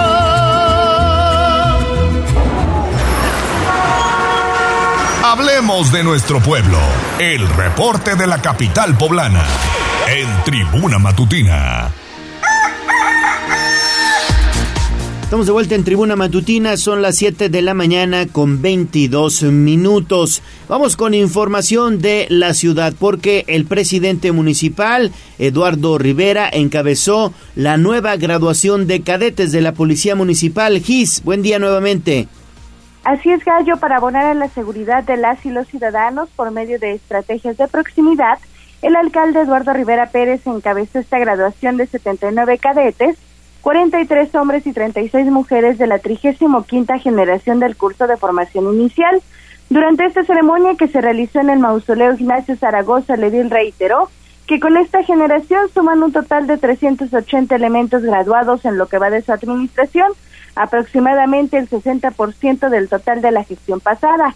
Indicó que todos los, todos los graduados acreditaron las pruebas y controles de confianza correspondientes, una vez que a la par han demostrado empeño y dedicación durante las más de mil horas de su formación para desarrollar conocimientos y habilidades en diferentes materias como prevención del delito. Escuchemos. Este gobierno municipal, amigas y amigos, sigue trabajando sin descanso para hacer de Puebla una ciudad segura. Para cumplir este objetivo estamos incrementando y mejorando nuestro estado de fuerza. Cumpliendo con lo que prometimos, hoy anunciamos que lo que va de esta administración hemos formado prácticamente 380 nuevos policías que significa casi el 60% del total de policías graduados en toda la administración pasada. Este esfuerzo se traduce en mayor seguridad para la ciudadanía al tener más policías cercanos, preparados y eficientes. Por último, Rivera Pérez reveló que recientemente 36 elementos del Grupo Especial Águila también se capacitaron por más de 35 horas en materia de identificación vehicular y revenido químico para efectuar una mejor revisión de todos los vehículos retenidos y también verificar su legalidad. Por ello reconoció su entrega y disposición de seguirse preparando para dar una mejor respuesta a las y los ciudadanos. El reporte Gallo. Perfecto, Gis, seguimos contigo. Así es, seguimos contigo porque tienes más noticias. En estos momentos nos vas a compartir el reporte de los conductores que fueron detenidos en el pasado operativo alcoholímetro. ¿Cuántos conductores, Gis? Un total de 11 Ale fueron los conductores que fueron detenidos en estado de ebriedad y cuatro vehículos fueron los trasladados al corralón municipal y este precisamente fue el saldo del operativo alcoholímetro aplicado el pasado fin de semana y lo dio a conocer María del Rayo Ramírez Polo, directora de Tránsito y Movilidad de la ciudad de Puebla. La funcionaria puntualizó que los dispositivos son constantes y de manera itinerante en las cuatro zonas de la capital poblana, ya que conducir bajo los influjos del alcohol constituye una falta administrativa. Dejó en claro que seguirán trabajando para minorar principalmente los riesgos de accidentes fatales por consumo de bebidas embriagantes o sustancias prohibidas. Así lo decía. El fin de semana pasado realizamos el operativo alcoholímetro, en el cual se tuvo un total de 11 detenciones en un día. Comentarles, el operativo alcoholímetro permanece de manera eh, constante en el municipio de Puebla. Fines de semana principalmente, continuaremos todo diciembre y enero con este operativo. Como ustedes saben, se ha llevado a cabo en diferentes eh, meses a lo largo del año y así continuaremos para el siguiente año. Recordarles, es un operativo itinerante. Estamos haciendo un recorrido en cuatro zonas de la ciudad, diferentes puntos en los cuales, bueno, pues eh, justamente eh, se detectan los conductores que pudieran tener algún grado de alcoholemia, se hace la detención y se hace la remisión al juzgado cívico. Ramírez Polo manifestó que las fiestas de Sembrina provocan un incremento de siniestros, esto al señalar que octubre ha sido el mes con mayor hechos de tránsito con 630, mientras que en noviembre registraron 561 y en lo que va de diciembre ya 265, por lo que están laborando para evitar que estas cifras incrementen. La información También hay información y esto hay que tener especial cuidado, atención también a nuestros amigos radioescuchas porque durante diciembre se están incrementando los casos de extorsión. Ayer incluso teníamos reportes ciudadanos de la colonia Nuevo Horizonte, allá en Cuautlancingo, que nos decían que los casos de extorsión allá no paran. Y aquí en Puebla también han detectado eso, ¿verdad? Así es, Gallo, pues al destacar que los casos de extorsión precisamente están incrementando debido a esta temporada, Miguel Martín Martínez, coordinador general de operatividad policial de la Secretaría de Seguridad Ciudadana, informó que tan solo el lunes 12 de diciembre atendieron de tres a cuatro casos. El funcionario dio a conocer que los delincuentes aprovechan el pago de aguinaldos para cometer diversos delitos, pues los ciudadanos acostumbran buscar ofertas o descuentos que a veces son irreales y de ahí que pidió por realizar estas compras principalmente en sitios establecidos. Indicó que es fundamental también verificar los sitios virtuales en los que se realizan estas compras y evitar entrar a links que se envían vía mensaje, pues muchas veces se trata de extorsiones. Escuchemos invitando a la ciudadanía sobre todo que pues no caigan, sobre todo porque ahorita llega el aguinaldo y muchas veces si se dan cuenta hay gente que dice que les venden pantallas y no son, entonces también son casos de extorsión o al final los están timando, pues no hacer compras de un o a veces este, en páginas que no son oficiales o en mejor en un lugar establecido y también las llamadas, como comentan, pues que nos, nos tengan confianza, que nos llamen para que podamos atender y que no se dejen sorprender. Todo se tiene que tener en cuenta, se tiene que tener cuidado, la gente tiene que ver dónde compra, tiene que tener realmente un lugar establecido. Digo, hay muchos lugares donde pueden acudir y tener la certeza de lo que estén comprando. No irse por lo más barato, porque a veces dicen que lo barato sale caro. Martín Martínez manifestó que este año se intensificaron las campañas de información para evitar caer en engaños a través de depósitos o movimientos bancarios y a la par pidió a los ciudadanos denunciar estos casos para actuar de manera eficiente y eficaz con el fin de frenar los casos. El reporte. Perfecto. Pues eh, muchísimas gracias Gis por toda esta información y seguimos con más porque vamos a ir a las calles de Puebla con David Becerra. Así es, son las 7 de la mañana con 29 minutos. David ya está en la zona de Casa Aguayo porque alrededor de las 11.30 de la mañana se espera que arriben los restos del gobernador Miguel Barbosa para un homenaje de cuerpo presente, donde estará también el presidente Andrés Manuel López Obrador. Pero ¿cómo luce la zona, David? Ale, te saludo nuevamente con mucho gusto. Pues sí, checando el panorama general de estos puntos importantes en la ciudad donde pues estará haciendo estos homenajes para el gobernador Miguel Barbosa. pues fíjate que eh, varias cuadras ya están precisamente cercadas con estas vallas de contención a la zona de la, a partir de la 16 norte, que es donde empieza este em, pues cerco, ya solo dejan entrar a los chicos que van a una escuela que que se encuentra en la zona. Eh, todo el tráfico ya ha sido cortado y precisamente los que vienen sobre este bulevar eh, se desvían hacia la 16, 16 norte. Todos los, todo el tráfico que viene sobre la 14 oriente termina desviado hacia la 16 norte y del lado de hacia la 16 precisamente oriente también se encuentran cercadas todas las calles que darían con la parte trasera precisamente de Casa Aguayo. Pues esto responde al fuerte operativo pues policial debido al eh, eh, este homenaje que se estará haciendo al ex gobernador Luis Miguel Barbosa, donde como bien comentaba sale pues estará aquí presente el presidente de la República Andrés Manuel López Obrador. Pues así el panorama en esos puntos importantes para la vida pública de Puebla. Ale. Muchísimas gracias, David. Entonces, bueno, pues hay bastante presencia policíaca. Los ciudadanos que quieran asistir a este homenaje de cuerpo presente a partir de la una de la tarde, de acuerdo con información que dio a conocer el propio gobierno del Estado. Así es, así es. ahí eh, a la una de la tarde, digamos que se abrirá Casa Aguayo para que los ciudadanos que así lo deseen, pues puedan despedirse del gobernador. Ayer lo comentábamos en una transmisión especial. Considero, Ale, que este será pues el homenaje más emotivo que tendrá el gobernador, el de Casa Aguayo, sobre todo porque pues en esa zona del barrio del Alto lo quieren mucho, ayudó también a los comerciantes y locatarios de este emblemático mercado gastronómico, los músicos, los mariachis, cada vez que era el cumpleaños del gobernador o su santo, pues le cantaban las mañanitas, pues prácticamente estaban enfrente de su oficina y en esa zona quieren mucho al gobernador Barbosa en el barrio del Alto. Así es, y fíjate que ya comenzó la matutina desde Palacio Nacional Andrés Manuel López Obrador lamenta la muerte de Miguel Barbosa y confirma que hoy vendrá Puebla a rendirle un homenaje. Se trata de un luchador por la democracia desde hace muchos años y usted ya puede encontrar material disponible a través de Noticias Tribuna. Pues ahí está. Y eh, pues le invitamos a que siga en contacto con nosotros al 22 23 90 38 10. Son las 7 de la mañana con 32 minutos. Así es. Gracias a David Becerra. le agradecimos este reporte, este patrullaje que está haciendo por la ciudad de Puebla. Regresamos con él más adelante. Pausa y volvemos.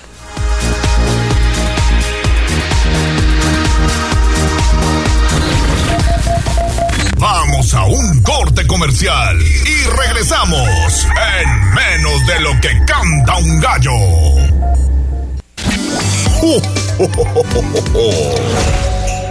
Magníficamente navideña. Seguimos con el gallo de la radio.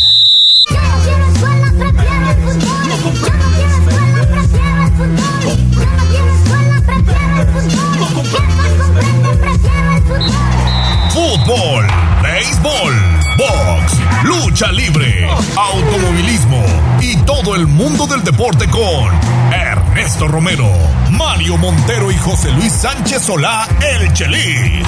Béisbol. Mundial Qatar 2022. Adelante Neto, ¿cómo estás? Muy buenos días, te saludo hoy a la distancia, pero con toda la pista para la información deportiva y es que ya hay finalista para la Copa del Mundo Qatar 2022. Se trata de Argentina, Neto. ¿Qué tal, Gallo? Muy buenos días, buenos días a todo el auditorio. Efectivamente, Argentina cumple con los pronósticos y lo hace con relativa facilidad al terminar goleando 3-0 al conjunto de Croacia en otra gran exhibición por parte del conjunto albiceleste que dominó de principio a fin al conjunto europeo con un Lionel Messi que pues lo ha reconocido, estará jugando su última Copa del Mundo y quiere quiere despedirse con el único trofeo que le falta a su exitosa carrera carrera como futbolista donde pues ha ganado prácticamente todo a nivel de clubes recientemente conquistó la Copa América a nivel selección y solamente le falta, le falta la Copa del Mundo y pues ya está en la antesala de conseguir ese campeonato. Todo, todo está definiendo el próximo domingo. Ayer pues se combinó experiencia con juventud porque Lionel Messi si bien cargó al equipo pues la figura resultó ser el novato delantero eh, Julián Álvarez este elemento que pues juega como suplente de Erling Haaland con el conjunto del City pero que se ha convertido en el gran revulsivo por parte de Lionel Scaloni. Él fue el encargado de conseguir la pena máxima para que Lionel Messi precisamente abriera el marcador, después consigue el segundo tanto y se convierte en el segundo jugador más joven en conseguir un doblete en una semifinal, algo que solamente había conseguido el astro rey del balompié, Pelé, en el ya lejano 1958 con la selección brasileña en aquella semifinal ante Suecia. Así que Argentina, pues con tal vez su mejor partido en esta Copa del Mundo, con un rendimiento de menos a más, lo hemos platicado, esa derrota en su presentación ante Arabia Saudí, pues terminó uniendo al equipo, después pues cada partido lo han encarado a muerte desde la victoria ante México, contra Polonia, ante Australia, recientemente ante Países Bajos, donde se repusieron después de desperdiciar una ventaja de dos anotaciones y Gallo ahora terminan goleando al conjunto de Croacia, en lo que pues también significa eh, el adiós de un estelar a nivel de selecciones como Luka Modric, que pues estaba, estaba dando un buen partido hasta que el conjunto argentino pues simplemente marca, marca diferencia. Y sí, sí, la verdad es que fue un partidazo el que hizo Messi contra la selección croata. Mi estimado Mario, tú estuviste muy pendiente también del encuentro. Buenos días, Neto. Buenos días, Gallo. Buenos días al auditorio. Sí, ayer, pues Lionel Messi, siendo el coloso que es el gran, gran estrella del fútbol mundial, demostró una vez más por qué es el mejor jugador de la historia ya. A pesar de que pues todavía no sabemos si va a ganar la Copa del Mundo, lo que ha hecho Messi en su carrera es realmente espectacular y una vez más demuestra ese talento, esa visión, ese juego que, que tiene en sus pies que lo hace especial. Y pues ayer el astro rosarino eh, era un verdadero partidazo. Acaba borrando totalmente a la selección de Croacia.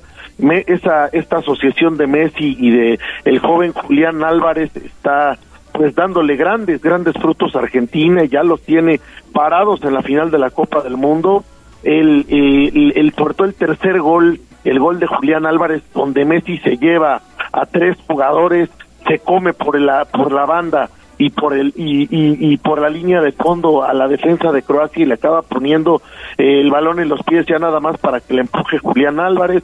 El segundo gol el gol de Julián solito un gol al estilo Mar Maradona donde se lleva a 13 elementos él solo y acaba rematando de manera plácida ante el portero de Croacia. En fin Messi ayer fue mucho Messi el mismo técnico de Croacia lo dijo, mi equipo jugó bien, pero es que cuando Messi está así, no hay nada que hacer, realmente no hay nada que hacer cuando Messi sale en ese nivel, y pues una vez más una exhibición de, de Argentina, y pues Argentina está en la final de la Copa del Mundo, Argentina está a un paso, a un complicadísimo paso, sí, pero a un paso de, de darle a Messi ese mundial que tanto que tanto anhela, que tanto desea, que tanto pues todo un país está volcado en ello. Ayer la televisión argentina pues no hablaba de otra cosa, la, la gente hizo una enorme fiesta después del partido, llenando la avenida 9 de julio, en la plaza del obelisco, las principales plazas de las ciudades de Argentina, también los lugares alrededor del mundo donde hay una gran eh, cantidad de, de, ciudadanos argentinos pues se volcaron a las calles porque ellos lo dicen, quieren ser campeones como en el 86. Y todos esperábamos, mi estimado Neto, que Croacia le vendiera cara, digamos, eh, justamente el triunfo a, a, los argentinos. Todos pensábamos que Croacia iba a oponer resistencia y la verdad es que no fue así, ¿eh? Le pasaron los tiempos extras. Sí, se esperaba, se esperaba mucho más del conjunto croata, sobre todo por los antecedentes. Un equipo que, pues, en las últimas ediciones de Copa del Mundo, en Rusia 2018, también en la pasada Eurocopa de Naciones, pues obligaba obligaba a que el compromiso se extendiera a lo máximo, un Perisic que no tuvo el mismo rendimiento, un Sosa que estuvo totalmente desubicado, solamente Luka Modric ahí dando destellos, pero pues ya no puede, no puede eh, llevarse totalmente solo, cargar al conjunto croata y menos ante una potencia argentina que realmente tiene, tiene individualidades en cada una de las posiciones y sobre todo porque Argentina factura los goles demasiado pronto. Apenas Croacia estaba replanteándose después de recibir el tanto por parte de Lionel Messi y enseguida eh, Julián Álvarez consigue el doblete que prácticamente sepulta cualquier aspiración del conjunto croata, si bien antes Países Bajos ya había conseguido remontar en ocho minutos una desventaja de dos goles, pues Croacia también hay que dejarlo en claro, es una selección veterana que ya había llegado a la larga a disputar tanda de penales ante el conjunto de Japón, ya lo había hecho recientemente en semifinales, también un partido sumamente exigente contra la selección brasileña y pues ya no pudo, ya no pudo ante Argentina, le pasó lo mismo que en la edición de Rusia 2018, llegó totalmente mermada a la gran final y aquella situación pues la aprovecha el conjunto francés para golear por cinco tantos a dos al conjunto de Croacia, una nación que hemos repetido bastante, bastante joven, consigue apenas su independencia en 1991, se añade a la FIFA en 1994, participa en su primera Eurocopa en el 96 llegando a cuartos de final, llega a las semifinales del Mundial de Francia 98, tiene una generación interesante liderada por Luka Modric, pero pues ya enfrente tiene a una Argentina que está totalmente conectada, que tiene a Lionel Scaloni como un gran líder que sabe, sabe combinar precisamente experiencia y juventud y pues termina, termina decidiéndose con esta derrota dolorosa por el marcador pero vimos las lágrimas por parte de Luka Modric, el estelar por parte del Real Madrid, después de pues, allá de la semifinal. Sí, sí, sí. Y la verdad es que Messi lo sabe, Messi quiere ser campeón del mundo, el equipo argentino está trabajando para que así sea y eh, prácticamente todos, todos los jugadores de Argentina están enchufados y Messi lo veo concentradísimo. Qué forma de tirar el penal. Yo eh, me imaginaba que lo iba a tirar como lo hizo contra Países Bajos, muy tranquilo, toquecito, engañando al portero. Ayer fue una forma eh, de tirar un penalti dura, al ángulo, cruzado, sin ninguna oportunidad para el portero. Después en todas las jugadas eh, tuvo que ver, en todas las jugadas de gol tuvo que ver, en esa última que hizo pedazos a la defensa de Croacia, se fue hasta línea de fondo y únicamente le dijo al joven Álvarez, hazte famoso. La verdad es que Messi está enchufadísimo, mi estimado Mario. Bueno, pues está, está Mario en la, en la línea. ¿No está Mario? Bueno, vamos a recuperar a Mario. Pero Jazz, Messi, ¿cómo lo viste? Es que ya lo comentábamos en, en días pasados. Me parece que Messi en esta ocasión está teniendo eh, lo que siempre se le criticó, lo que se decía que no era líder, que en los momentos importantes se hacía chiquito, que incluso eh, lo vimos en la Copa América que pierden la del centenario, que se aleja del grupo en las tandas de penales, en los tiempos extras. Ahora veo un Messi conectado, enchufado, marcando diferencia, haciendo lo que le gusta, lo como lo veíamos en el Barcelona, disfrutando jugar fútbol. Sí, sí. Y, y obviamente tiene toda la motivación eh, pues, ¿por qué no?, de Diego Armando Maradona, que era, es, es, el, es el dios del fútbol en Argentina. Me parece que en esta ocasión, en esta ocasión, por fin se le va a hacer a los argentinos. Tuvimos un, un, un Messi, un Messi como en sus mejores años, ¿verdad? Como Cuando, en sus cuando, mejores cuando años. estaba en Barcelona, cuando estaba feliz en el Barcelona. Así, Así lo veo yo, y así lo vi en el tercer gol que se quita a cuatro defensas y le deja el pase libre a, a este Julián Álvarez. La verdad, mis respetos para Argentina, me parece. eh, no sé, digo, la afición argentina, incluso los propios eh, jugadores y demás, yo creo que prefieren a Marruecos que a Francia. Así es, eh, estábamos comentando Neto con, con Jazz que, que Messi está enchufadísimo como en sus mejores años y eso evidentemente le beneficia a todo el equipo, se ve contento, se ve confiado, se ve tranquilo, se ve cómodo, ¿no? Un Lionel Messi que pues desde el año pasado en la Copa América demostró que quiere, quiere ganar después de las exigencias por parte del seleccionado argentino. Recordarás que una vez que concluyó la Copa de Rusia 2018, donde caen eliminados en la ronda de octavos de final, pues Lionel Messi este amaga, amaga con renunciar a la selección argentina, sobre todo por las críticas de todo de toda la nación de aquel país sudamericano.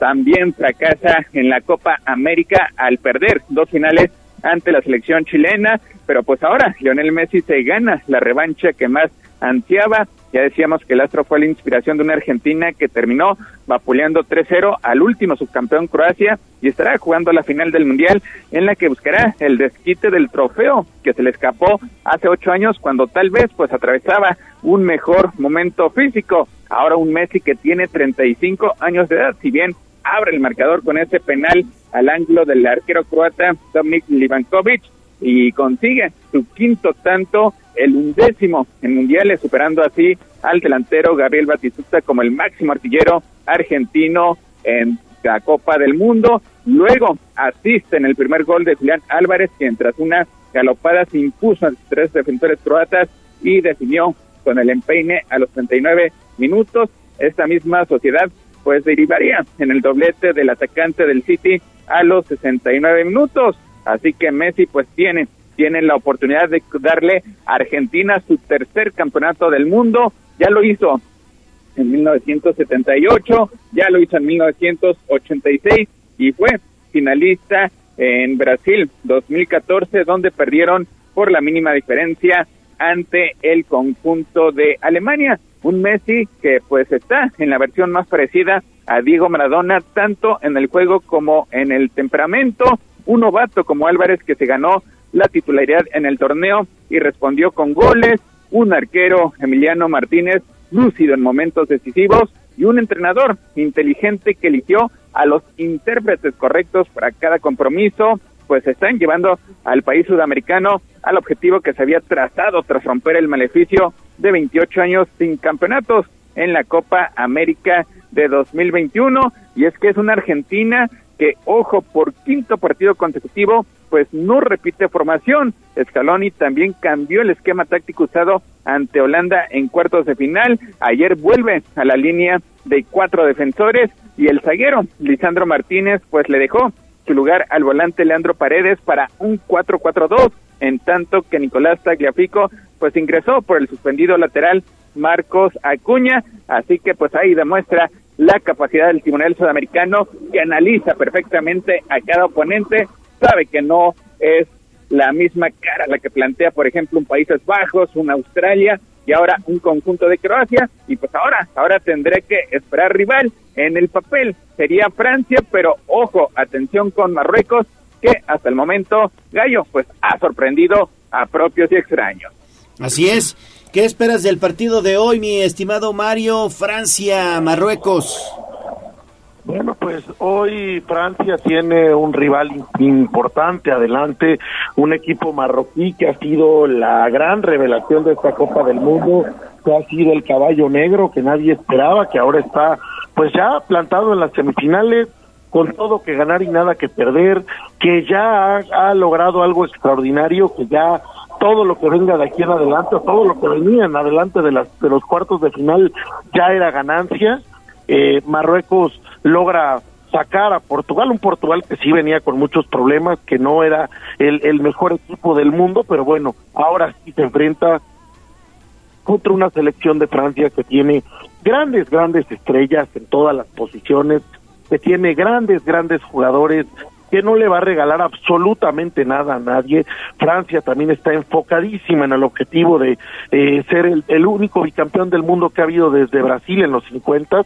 Francia tiene una constelación de estrellas en todas las posiciones y bueno, pues ese es precisamente el tema, a ver hasta dónde le va a alcanzar al ordenado, al rocoso, al veloz, al, al, resiliente equipo marroquí contra esta poderosa, poderosa Francia. Yo creo que Marruecos va a dar un buen partido, Marruecos va a luchar los 90 minutos, Marruecos no va a bajar los brazos, pero al final el poder estelar de Francia será demasiado y creo que Francia tiene eh, un pie también y tiene, si lo quiere, un camino directo a la final contra Argentina el próximo domingo. No, pues si es así, mi estimado Neto, estaremos viendo pues una gran final entre Mbappé y sus secuaces y Messi y la selección argentina, ¿no?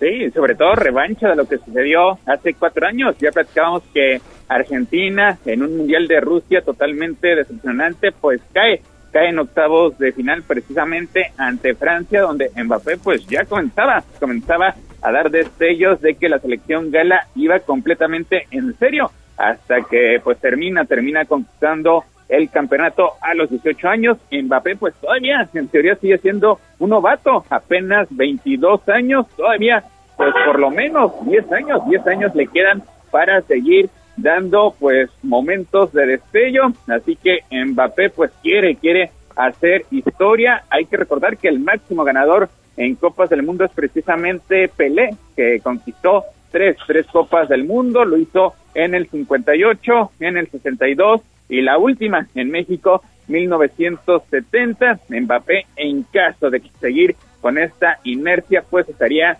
poniendo, poniendo en riesgo ese récord que hasta el momento ostenta el rey brasileño, el rey Pelé, pero pues enfrente primero tendría que verse las caras con la asombrosa, con histórica marcha del conjunto de Marruecos que ha superado todas las expectativas en Qatar, derrotó a Bélgica en ronda de grupos, una Bélgica que tiene una generación dorada, que fue semifinalista hace cuatro años, luego eliminó a España, España que venía con un fútbol bastante vistoso que venía de golear el conjunto de Costa Rica, pues lo dejó completamente en ceros. Después a Portugal, dos de las grandes potencias del balompié europeo para acceder a las semifinales y pues ninguna selección africana o árabe había llegado tan lejos, así que Marruecos, pues podríamos decir, es una de las mayores revelaciones en los 92 años de historia de Copa del Mundo y Marruecos, créanme que no se da por vencida, inclusive pues hay invasión, hay invasión, ya decíamos que la Federación Marroquí consiguió hasta 15 mil boletos para que pues varios, varios eh, seguidores de esta nación pues se den cita precisamente esta tarde, desde luego tendrán el aliento local, así que prácticamente jugando en casa, haciéndole un ambiente hostil a Francia que viene de una eliminatoria sumamente complicada porque, como sinceros, Inglaterra merecía mucho más en esa fase, en esa llave de cuartos de final, pero pues Francia, Francia, gracias a sus individualidades, a que Harry Kane desperdició un penalti, pues está instalado ahora en la antesala de la gran final. A ver, eh, ya eh, Francia demostró que no es invencible, más bien Inglaterra demostró el camino para poder eh, complicarle un partido, para poder eh, verle los colores a Francia, Inglaterra presionando muy fuerte, presionando físicamente en ese medio campo, logró quitarle la pelota a Francia, logró borrar a Mbappé, porque realmente Mbappé no pesó en el partido del sábado, logró eh, pues poner, ponerle las cosas cuesta arriba a Francia y realmente el penalti que, falla el capitán Harry Kane es lo que cambia todo el partido. Eh, Inglaterra ya demostró el camino, ya demostró cómo se le puede complicar la vida a Francia. Ojalá Marruecos y Argentina lo hayan visto y tomado nota, porque precisamente eso es lo que lo que hace falta.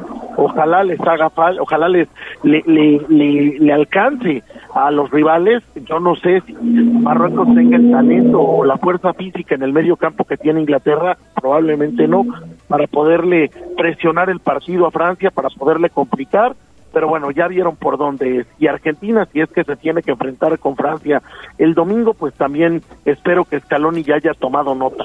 es un equipo muy fuerte, pero no es infalible. hay, una, hay un dato, lo saludo con gusto, este, hay un dato que a lo mejor hemos olvidado. Marruecos ha recibido solo un gol y fue autogol contra Canadá. Entonces me parece que esa es una de las armas que a lo mejor muchos aficionados, expertos deportivos y demás como que la han dejado al olvido y me parece que por ahí si Marruecos puede eh, llevársela 0 a 0 hasta tiempos extras, yo creo que tendría muchas posibilidades Marruecos, ¿eh? Bueno, Marruecos también tiene un tema, jugó contra una España en octavos que pegó más de mil toques, pero que tuvo dos oportunidades de gol porque no encontraron el camino a volver su juego de toque ofensivo. Jugaron contra un Portugal roto en el vestidor. Digo, tampoco, tampoco han enfrentado un equipo del tamaño de Francia. Hoy sí vamos a ver de qué están estos realmente. Neto. Pues sí, hay que dejar en claro que los Blues parten como grandes favoritos por el linaje de sus estrellas, experiencia, en Mbappé y Antoine Griezmann, un delantero que se ha reinventado como volante creativo en Qatar. El equipo pues presume de dos de los jugadores más destacados del Mundial.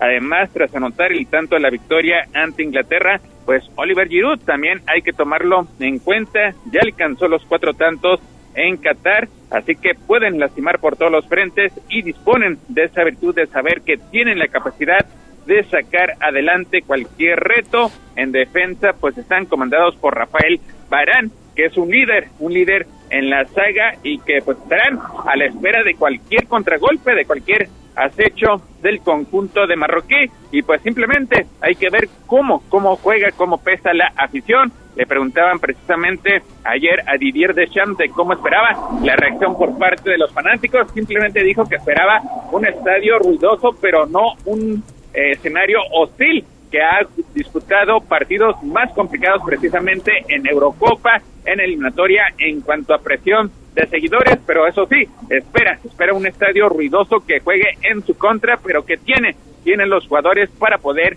sacar esta eliminatoria, enfrentar este tipo de adversidad. Así que será un duelo bastante interesante. Es difícil que en Copas del Mundo se den sorpresas ya a estas alturas, pero veremos, veremos si Marruecos puede hacer algo contra los pronósticos, contra la historia. Pues miren, la Federación de Marruecos regaló 13 mil boletos a su afición, va a haber más de 30 vuelos, yo creo que sí va a estar abarrotado de marroquíes, habrá que ver cuál es su pronóstico chicos. Yo creo que va a ganar Francia, va a ganar Francia un dos goles a cero. Francia tiene demasiado poder ofensivo, tiene demasiado poder estelar y bueno, pues con eso creo que será suficiente para un Marruecos que hay que aplaudirle lo que ha logrado. No tiene nada que perder ya, ya son héroes, van a ser recibidos como héroes. Ya varios de estos jugadores ahorita tienen ofertas importantes en grandes clubes europeos y bueno, pues festejar lo que han hecho, pero Francia es mucha Francia y Francia será quien enfrente a Argentina en la final del domingo. Pues coincido, coincido con Mario, eh, me quedo con victoria del conjunto de Francia por marcador de 2 a 0, pero ojo, nos equivocamos en fase de grupos, nos equivocamos en octavos de final, también lo hicimos en cuartos de final, así que pues no se sorprendan si hay una tercera, una, un tercer resultado inesperado en esta semifinal, aunque si se cumplen los pronósticos, pues Francia y Argentina tendrían que verse las caras el próximo domingo en la gran final de la Copa del Mundo de Qatar 2022. Pues mira, yo, yo como, como dice Mario, no tiene nada que perder, ya son grandes, me parece que Marruecos hace la hombrada este día y lo veremos en la final contra Argentina, habrá que ver qué es lo que sucede, Neto. ¿Algo más? Neto, Neto. No, te invitará. Sí, adelante, Mario. Sí, adelante. Bueno, nada más, este, pues, eh, extender mis condolencias eh, a la familia del gobernador Miguel Barbosa y a, sus amigos, a la gente del gobierno por su sensible fallecimiento el día de ayer y bueno, pues esperando pronta resignación y pues para todo el estado de Puebla que hoy está de luto definitivamente. Condolencias, mi estimado Mario, condolencias de parte de los clubes profesionales aquí en la entidad poblana. Pericos envió condolencias y también el Club Puebla.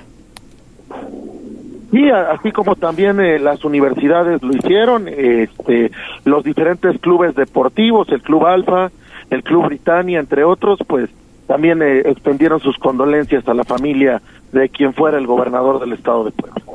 Perfecto, Mario. Pues, eh, mi estimado Neto, ¿algo que agregar? Pues simplemente, simplemente estar este, a la expectativa de lo que pase a la una de la tarde, minuto a minuto de este compromiso, y sí, nos unimos, nos unimos a esta pena, pena eh, para general, para todo el Estado por el lamentable fallecimiento del gobernador Luis Miguel Barbosa Huerta, y como mencionabas, pues todos, todos los clubes ayer enviaron sus condolencias. El Club Puebla fue el primero en hacerlo y más adelante la novena verde, los Pericos de Puebla. Hay que recordar que Luis Miguel Barbosa pues también estuvo presente en varios escenarios, inclusive en ese partido Puebla ante Santos, pues estuvo, estuvo con la porra precisamente cuando pues habían recibido eh, esa sanción por parte de la Liga MX de estar solamente en la zona más alta del estadio, pues hasta ahí acudió el gobernador para pues unirse al canto, al apoyo hacia el cuadro camote. Así es. Bueno, pues más adelante entonces estaremos ampliando esta información en el segundo bloque de eh, los deportes. Muchas gracias, Mario. Gracias, Neto. Gracias, Gallo. Gracias al auditorio. Que tengan muy buen día. Muy buen día, Mario. También, Neto, regresamos contigo más adelante. Y bueno, nosotros vamos a ir a una pausa y volvemos con más cuando son las 8 de la mañana con 3 minutos. Nos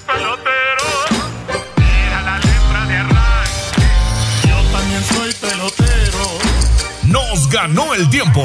Hasta aquí, Deportes. Pero recuerden que todos los días tenemos una cita en Tribuna Matutina. Continuamos con El Gallo y la voz de los poblanos.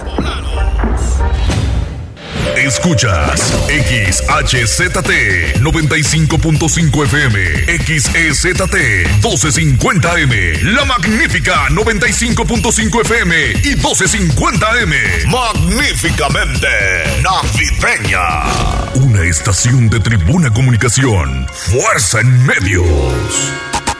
Seguimos con el gallo de la radio. Sitio web tribunanoticias.mx. Tribuna Matutina, en resumen con la voz de los poblanos. La Secretaría de Educación Pública informa que todas las instituciones educativas de Puebla izarán la bandera a media asta en señal de duelo por el fallecimiento del gobernador Miguel Barbosa.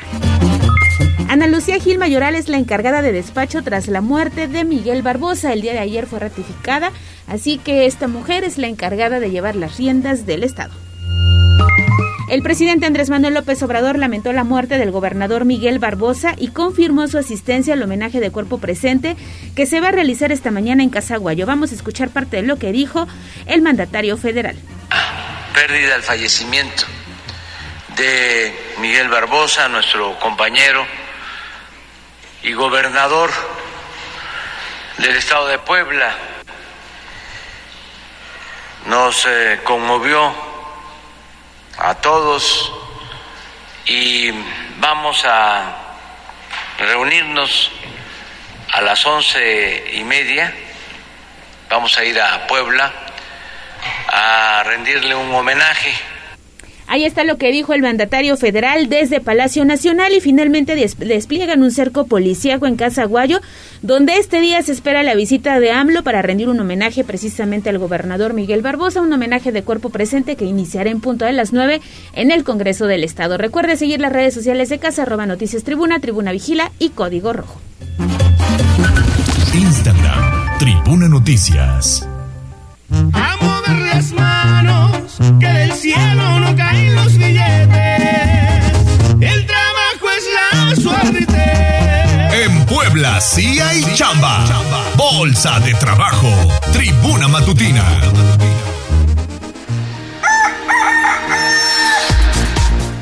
Son las 8 de la mañana con 8 minutos. Prepare usted su hoja de papel, su lapicito, porque tenemos vacantes en Puebla. Sí, hay chamba. Ale. Así es, empezamos con esta vacante que nos comparte el Servicio Nacional de Empleo para trabajar en la zona de Teziutlán. Se solicita vendedor virtual, hay que tener escolaridad primaria sin experiencia facilidad de atención a clientes y gusto por las ventas. El sueldo que se está ofreciendo son 8.500 pesos al mes. Si ustedes están interesados, hay que acudir al, al, Centro Integral de Servicios ubicado allá en la zona de Angelópolis o a las oficinas centrales en el callejón de la 10 Norte en la zona de San Francisco en un horario de atención de lunes a viernes de 9 de la mañana a 6 de la tarde. Y también fíjate que se busca analista de sistemas, ahí se pide licenciatura en sistemas y de uno a dos años de experiencia. La zona de trabajo es en Puebla, hay que tener mantenimiento preventivo y correctivo de equipos, instalación de equipos y red y el salario son 8.500 pesos al mes. Si ustedes están interesados, por favor les dejo el número, anótelo, es el 303-4600, extensión 29 2140 para obtener más detalles sobre estas vacantes. También van a llevar a cabo un reclutamiento masivo para trabajar en diferentes empresas que se tienen actualmente en la entidad, así que ponga mucha atención a toda esta información que le vamos a compartir a través de la voz de los poblanos. Y les recuerdo que ustedes pueden consultar la bolsa de trabajo con más de mil vacantes para el mes de diciembre o escribir a bolsa.trabajo.puebla.gov.mx o seguir en redes sociales al Servicio Nacional de Empleo. Los encuentra tanto en Twitter como en Facebook como arroba esnepueblaofi para obtener más información sobre las vacantes que también le estamos presentando todos los días en Tribuna Matutina. Bueno, pues ahí están las vacantes del día en Puebla. Claro que hay chamba. A mover las manos, que del cielo no caen los billetes. El trabajo es la suerte. En Puebla sí hay chamba. Secretaría del Trabajo del Gobierno del Estado de Puebla. Sitio web código rojo.mx. Y basta ya de tu inconsciencia de esta forma tan absurda. Desde la barrera, respeta la cinta de precaución y para bien la oreja. Comienza la nota roja en tribuna matutina. Son las 8 de la mañana con 11 minutos. Ya está listo Daniel Jacome para darnos detalle de la información de la nota roja. Jóvenes provocaron un incendio por utilizar pirotecnia. ¿Cómo estuvo esto, mi estimado Daniel? Fue allá en Huejotzingo, ¿no? Es correcto, Gallo. ¿Qué tal? Te saludo con gusto. Así es, pues jóvenes quienes jugaban con pirotecnia provocaron el incendio de un vehículo en calles del municipio de Huejotzingo de, según testimonios de testigos, un grupo de niños y adolescentes se encontraban divirtiéndose al arrojarse cuetones en la avenida Porfirio Díaz junto al Parque de San Diego. Sin embargo, durante el juego, uno de los objetos explosivos alcanzó un vehículo que se encontraba estacionado en la zona, tras lo cual se incendió totalmente. Por lo anterior, se solicitó el auxilio de los servicios de emergencia, pero ante la demora de su llegada, fueron los mismos vecinos quienes se encargaron de sofocar las llamas. Al arribo de los elementos de la Policía Municipal y personal de bomberos, el fuego ya estaba siendo controlado, por lo que fueron eh, reprendidos por parte de pobladores quienes se encontraban molestos por la tardanza. Hasta el momento se desconoce la identidad del responsable del incendio, así como del afectado gallo. Y continuamos contigo, Daniel. Muy buenos días, porque también se presentó un hecho con pirotecnia, pero esto en la región de Chietla. Es correcto, Ale, ¿qué tal? Te saludo con gusto. Un local comercial ubicado en Villa de Atencingo, junto auxiliar del municipio de Chietla, sufrió un incendio generado por el uso de pirotecnia. De acuerdo con los primeros reportes, personas quienes se encontraban en un ingenio azucarero junto al referido negocio se encontraban realizando festejos por el 12 de diciembre y en ellos detonaron explosivos como parte de la celebración. El fuego generado por la pólvora provocó un incendio en el establecimiento, tras lo cual personal del mismo ingenio se encargó de controlarlo. Sin embargo, las llamas ya habían consumido la mercancía que se encontraba dentro. Hasta el momento se desconoce si la parte afectada va a proceder legalmente y si los responsables están dispuestos a compensar los daños causados. Ale. Bueno, pues ahí está entonces esta información, mi estimado Daniel. Muchísimas gracias y regresamos contigo más adelante. Mira, tenemos un reporte de última hora. La terminación 0113 nos dice que un vehículo neón verde oscuro se le acaba de salir la llanta delantera del lado del No chofer. Esto en la recta Cholula sobre el carril de alta a la altura del puente del SAT, sentido a Puebla. Así que tómelo en cuenta y circule con mucha precaución. Y esto nos habla también de la importancia de revisar nuestro vehículo de manera constante. Hay que, hay Solamente que- a veces lo hacemos, nada más encendemos y vámonos. No, revísenlo. Hay que revisarlo constantemente, sobre todo también checar que los birlos estén muy bien apretados, evidentemente checar los niveles del el motor, nivel de aceite, nivel de anticongelante, el líquido de frenos, también checarlo muy muy bien. Bueno, vamos ahora con Pilar Bravo porque la Secretaría de Movilidad y Transporte Está sosteniendo ya reuniones con transportistas. Así es, Gallo, y es que, bueno, pues hay que recordar que tienen la obligación de acudir a realizar la verificación del transporte público y pues debido a que los transportistas pues no se acercan, entonces la Secretaría ha determinado pues tener acuerdos, acercamiento con eh, pues los concesionarios de las diversas rutas para programar que se hagan precisamente eh, pues las visitas a los centros de verificación como primera parte, porque hay que recordar que si no lo hacen, a partir de enero habrá operativos y bueno, se los ha hecho saber precisamente la Secretaría de Movilidad y Transporte que pues les está programando ya los tiempos en que se deben a presentar a verificar, porque de lo contrario, en enero podrían tener multas que van desde los 1.900 a 2.800 pesos además de que tendrán que cumplir pues con otra reglamentación que tienen que hacer anualmente los transportistas como es eh, pues el refrendo de las concesiones, la revisión, lo que se llama pues la revista técnica. Entonces, bueno, pues por eso se está apurando a tener reuniones pues con las diferentes que son por lo menos eh, unos 50 organizaciones que deben apurarse a realizar su trabajo en principio de verificación y luego de revista mecánica. El reporte. Así es, así es, Pili. Hay que recordar, Pili, que eh, ahorita es obligatorio justamente la verificación vehicular para ellos y para los conductores particulares sería en enero, ¿verdad? Ya con el con el calendario como sea como se venía haciendo antes los primeros en hacerlo es decir en enero y febrero deberán hacerlo quienes tienen placas 5 y 6 y así los engomados pues se, se, se van dando durante todo el primer semestre pues para que la gente acuda. Si todavía tienes tiempo de hacer tu verificación te servirá para todo el primer semestre del 2023 Perfecto, Pili. Oye, ya que te tenemos en línea, reportó el INEGI que Puebla abasteció con cubrebocas y dispositivos clínicos para atender la pandemia por COVID. Sí, fíjate que ayer en el reporte, eh, pues de productividad y de eh, pues balance económico que eh, realizó precisamente el INEGI, bueno, pues daba a conocer eh, datos interesantes sobre el abasto que se hizo durante la pandemia. Todo mundo se quejó, bueno, pues de que estaban eh, detenidas las producciones. Sin embargo, la industria de dispositivos médicos que tuvo una amplia variedad de productos, incluye desde cubrebocas, gasas, hasta ropa de cama de hospitales, así como aparatos de diagnóstico por resonancia magnética.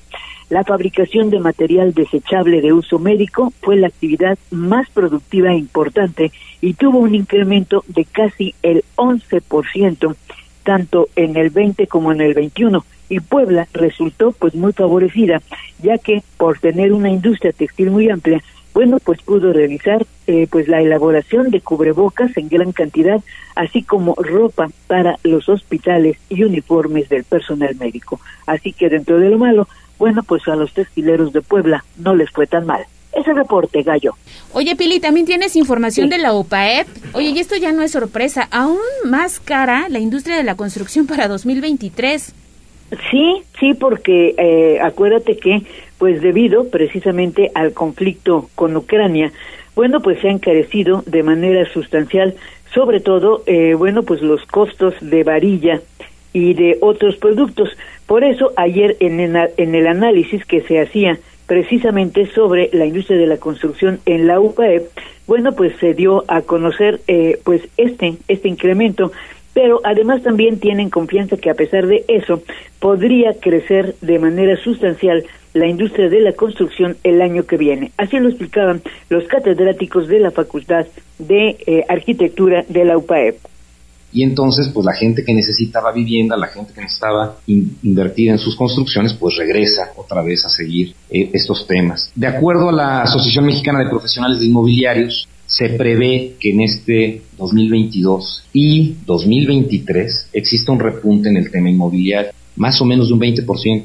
Entonces esto nos va a ayudar mucho, ¿por qué? Porque pues eh, casi la mayoría de la construcción es en base a, preventa. Mucho lo manejamos a preventa. Ya los créditos no nos eh, permiten dar un precio competitivo. Por lo tanto, pues buscamos este tema de preventa, negociaciones con los bancos. Entonces, Adán Hernández Gómez, director de la Facultad de Arquitectura, bueno, pues señala que tendrán eh, los constructores pues que buscar nuevas formas para poder vender vivienda y sobre todo pues cumplir con la construcción a pesar de lo caro que pueda ser. Eso fue en la UPAEP.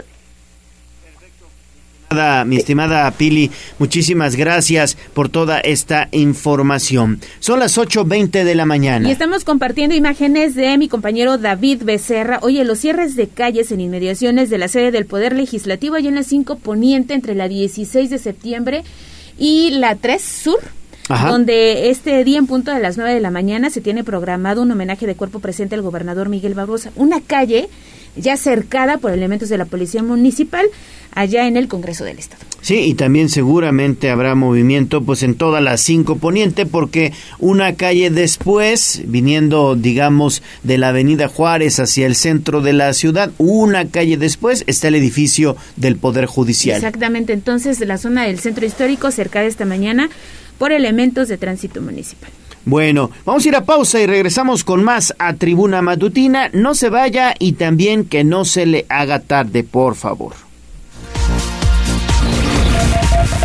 Vamos a un corte comercial y regresamos en menos de lo que canta un gallo.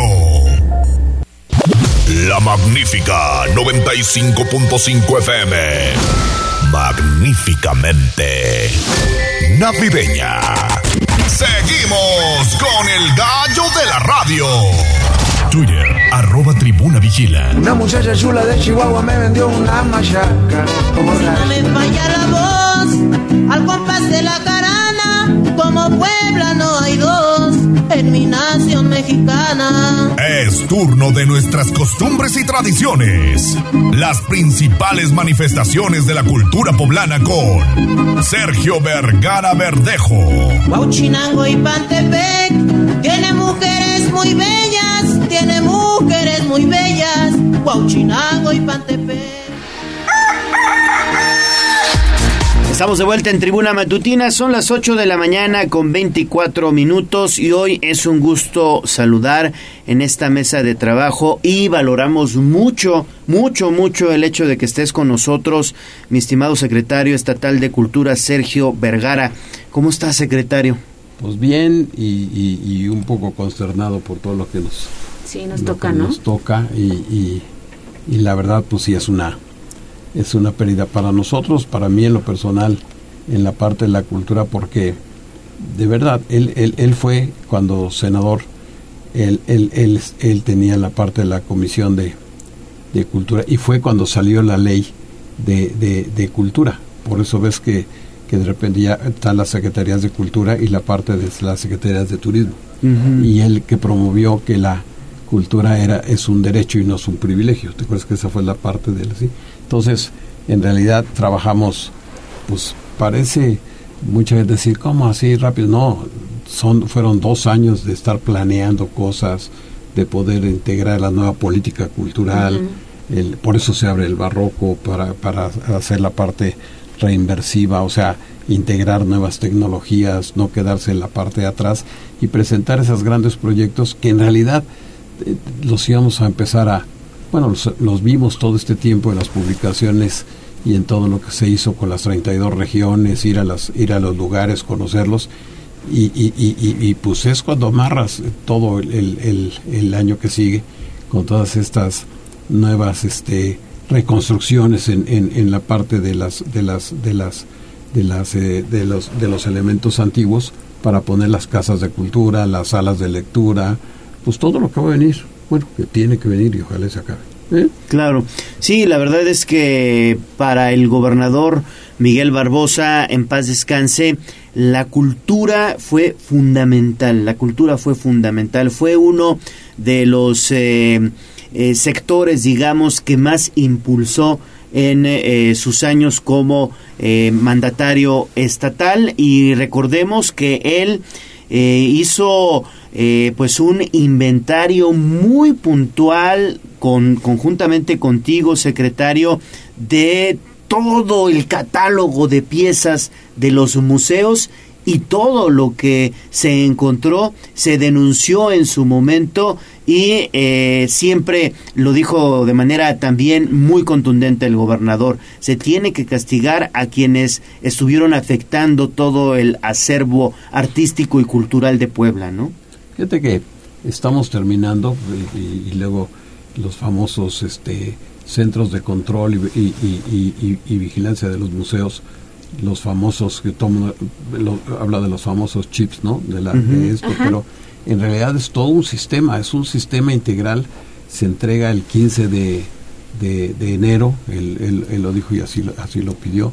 Este, y, y, la verdad ya no lo están pidiendo de muchos lados de la República porque esto no, esto no existe en ningún lado. Entonces, tú vas a tener un control de todo lo que tienes y, esa, y para poder hacer eso, exactamente tenías que hacer el gran catálogo. ¿Qué tenemos? Primero, ¿qué tenemos? ¿Cómo lo registras? ¿Cómo lo ves? ¿Cuáles falsificaron? ¿Cuáles son las, las, las, este, las piezas que están, que están perdidas? Estamos trabajando pues ya ahora con el INA también para que entren en el catálogo nacional, porque el catálogo nacional, el, el mismo catálogo de nosotros y el mismo punto que tienes en el, en el, en el sistema de control, que puede ser chip o, tarjeta, automáticamente te lleva a, la, a, la, parte del catálogo nacional para inscribirlo y entonces una pieza automáticamente, si se pierde algo, es, es, es, es, es seguida por la parte de la, de la, ya de, de, la de la policía cibernética y, nacional e internacional con la Interpol.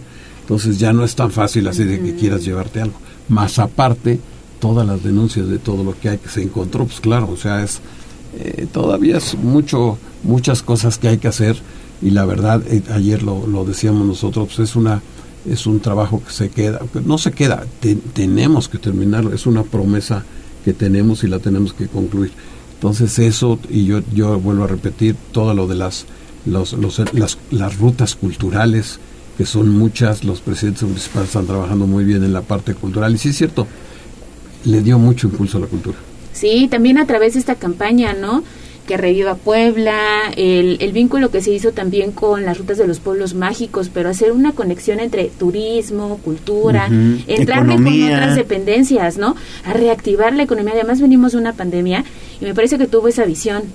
Sí, porque, porque antes antes la cultura tú la manejabas en la ciudad, en, Puebla, y todo, es más, todos, todos los casos trabajadores están viven acá. Entonces de repente dices, a ver, son 32 regiones, 217 municipios, no, no, pueblos, y, y cada uno tiene diferentes formas de hacer cultura, o sea, diferentes formas de... Entonces lo único que tienes que hacer es sumar. Esa parte de conocimiento nos llevó dos años. Ir, conocerlos, subir, bajar, y nos decía, órale, pues, ¿a dónde están? Y acá, y, eso eso le le, le, le, gustaba mucho. Y luego lo de las publicaciones, pues las publicaciones que fue sensacional, publicaciones de niños, de grandes, de... Les voy a tener una colección porque de veras, ya las dos últimas ahorita que salieron de, de los dibujos de, de la talavera, para los niños sale hoy, y otros que van a salir, bueno, que vamos a seguirle a otros que están ahí programados, para que, para que, para que tengamos esa idea de lo que es la, la parte de la cultura y el origen. El origen, fíjate, eso también lo manejo mucho. El origen. ¿Cuáles son los orígenes de cada quien? la, la, parte de la lengua para, para poderlo, pues para que te sintieras orgulloso o para que te sientas orgulloso de estar en algún lugar y, y así. Entonces, pues sí, faltan cosas, pero pues hay que seguirle y hay que, hay que ver ya por este por este recuerdo. Tú trabajaste evidentemente pues codo a codo con el gobernador Miguel Barbosa. Yo quiero preguntarte cómo era el gobernador como jefe, cómo era el trato que tenía hacia ustedes como son miembros del gabinete. Pues es duro, este, eh, todo lo tenía, todo lo sabía, todo lo, lo, lo, lo, lo discutía, todo te lo decía y te lo decía como dice uno derecho, ¿no? O sea, Sin filtro. sin filtro, o sea, derecho. pero, pero, pero te respetaba. Bueno, por lo menos en lo personal, sí, sí hubo, claro, así enojos y así hasta casi casi digo, "Oye, pues sí me corren, ¿no? Pero, pero, pero, pero en realidad, en realidad te respetaba. O sea, yo creo que a los secretarios en sus puntos de conocimiento lo respetaba y preguntaba. Pero preguntaba y le decías, y entonces, y luego se acordaba, y entonces tú me dijiste. Tiene muy buena memoria. Eso, ¿no? O sea, entonces eso es eh, eso era parte de su de su forma de ser, ¿no? No no podías como engañarlo de que pues como si, o sea, si todo lo tenía, todo lo trae, ¿eh? Y entonces eso era era y además no- nos reunía, no no íbamos solos, sino sino sí hacía reuniones de gabinete, es lo que decías y lo que dices.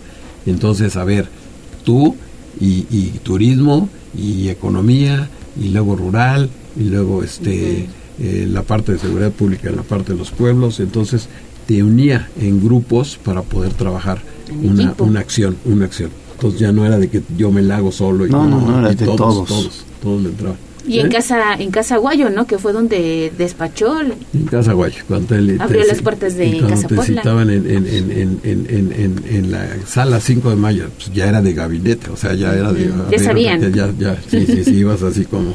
Porque sí era, eh, digo, lo traía todo y, y, y, y sí te lo, y sí te lo recalcaba y teníamos que cumplir, es lo que tenías que hacer. Oye, ¿qué vas a recordar de Miguel Barbosa? ¿Qué, ¿Con qué te quedas y, y qué vas a recordar? Algo que te haya marcado, que digas, esto nunca se me va a olvidar con el gobernador Barbosa. Pues al principio, cuando yo, yo estaba en el, en el, en el, pues estábamos encerrados en, en- la, en la pandemia. Sí. Y de repente una llamada por teléfono y me dijo, oye, este, ¿me ayudas? Pues claro, o no, ¿me aceptas? Así, ¿eh? Sí, pues, pero no sabías, o sea, como que, pues a veces yo me imaginé, pues a lo mejor este, ayudarlo en alguna asesoría. Sí, sí, sí. No, te imaginabas que te invitaría como secretario. Ah, exacto. Era, era como, "Ay, ¿me ayudas? ¿Me, me aceptas? ¿Me ayudas? Sí, claro. El, el conocimiento de nosotros con él era pues nada más de vez en cuando, y cuando, cuando estaba en el Senado y así. Pero dije, sí, cómo no, con todo gusto. Al mes, después de ahí, un mes, porque de repente así era, ¿no? Te marcaba y no te hablaba en un mes. Y entonces me habló, no me habló, perdón, en la mañanera, este, le dijo, a ver, yo ya tengo un secretario de Cultura. Eso nunca se me va a olvidar en la vida, porque, porque pues tú no sabes. y no, entonces no. ya le dijo, a ver, pero no diga, porque todavía no, o sea, como que todavía no, no, lo, no lo traíamos. Habíamos platicado de la ayuda y estábamos viendo hasta lo de los barrios y cosas de esas, ayudándole. Y de repente dijo, no, sí, sí, vamos a hacer que vergar. En ese segundo, de verdad cambia tu vida. Porque dices, ay, hijo, o sea, yo le dije que sí, yo le dije que le ayudaba y ya lo dijo. Y entonces en ese momento, pues ya sabes, el teléfono, todos te empiezan a hablar, ahora qué, que no sé qué. qué?". A la media hora ya estaba yo, este, ¿cómo se llama? Tomando protesta. Entonces eso, pues, eso es así como, a ver, ¿Cómo va? cómo va. Así era él. ¿Cuándo Sí, se conocieron, secretario? Usted y Miguel Barbosa, ¿cuándo se conocieron? Te digo que una vez cuando fuimos al, al Senado, que lo- yo estaba en, en este, Ahí, en, en la parte del... Él manejaba mucho la parte de la cultura, ahí. Pero nada más, no había otra interrelación, era, era la única. ¿eh? ¿Algo vio? Pues yo la verdad eso es lo que digo, y, y yo y yo ahí, ahí, ahí sí, la verdad, y lo digo sinceramente, es, es gratitud, es, es, es, es, es, este, pues no sé, o sea, es como, pues ya lo tienes y ya lo traes y lo traerás toda tu vida. No. Porque, pues, o sea, sí, Sí, exactamente, sí, sí. eso que dices, Abel. ¿Y va a estar en los tres homenajes hoy? ¿En el Congreso? Sí, ahorita vamos al, ahorita Justicia? vamos al Congreso, este, lo vamos a hacer, padre, van a ver, lo vamos a hacer con música, como a él le gustaba, con la música. ¿Qué música le gustaba? pues le gustaba música de de de de, de Bach le gustaba mucho la la eh, esta canción que eh, para ser feliz ves que la Le gustaba mucho. la trova también. la trova también. Yo me acuerdo este ya también es como otra cosa que dices, cuando empezamos a ver lo de las orquestas, que estaban, las orquestas ahora ya son de nosotros, ya se les paga, ya, ya, ya, este, ya entran en nómina a partir de enero, sí, cierto. ya se recuperaron las cuatro orquestas, más los quintetos, más la secamba de los jóvenes, todo eso estaba perdido. El coro normalista ya es de la, de la Secretaría de, Cultura, sí, ¿verdad? Hoy canta el coro normalista, mañana también cantan, can, tocan y cantan en Tehuacán eh, casi íbamos a hacer una, una, un ensamble de orquestas para Tehuacán en la despedida.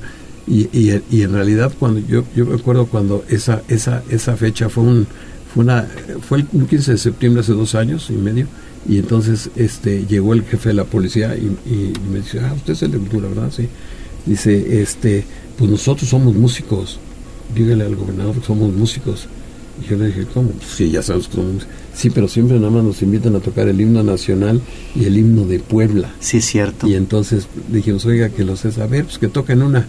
O sea, no dijo no, dijo, a ver.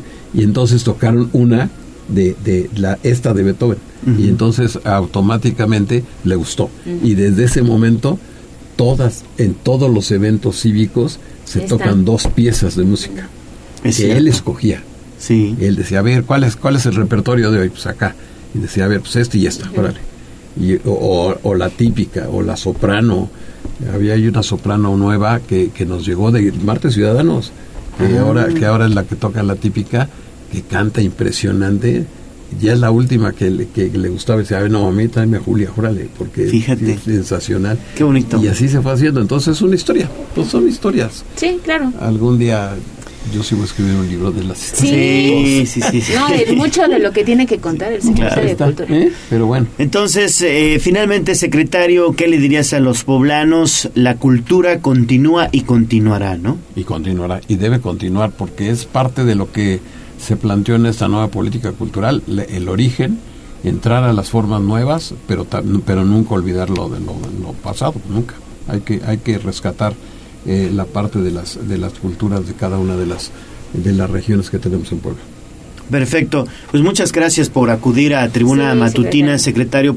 Todos los miércoles lo haces, pero hoy en especial estamos muy agradecidos contigo y eh, no quiero pasar la oportunidad de expresar las condolencias de Tribuna Comunicación, de Tribuna Matutina, de todos los espacios informativos para para el gobierno del estado, especialmente para ti también, que pues eras muy amigo del gobernador, más que jefe era tu amigo, tuviste buenos momentos con él y con mucho respeto, con mucho cariño expresamos las condolencias de, de parte del grupo, secretario. No, gracias, de verdad, gracias. ¿Eh? Y bueno, pues que siga. Sí, que, que siga, siga tocando que la orquesta, como dicen que por ahí. siga la música, que siga la, como, como lo quería, ser feliz. Así es. Así como decía, hay que ser felices también. Así, de repente nos regañaba y de repente al final, bueno, ya sean felices. Sí. bueno, 8.38, 8.39, pausa y volvemos. Vamos a un corte comercial y regresamos en menos de lo que canta un gallo. La magnífica 95.5 FM.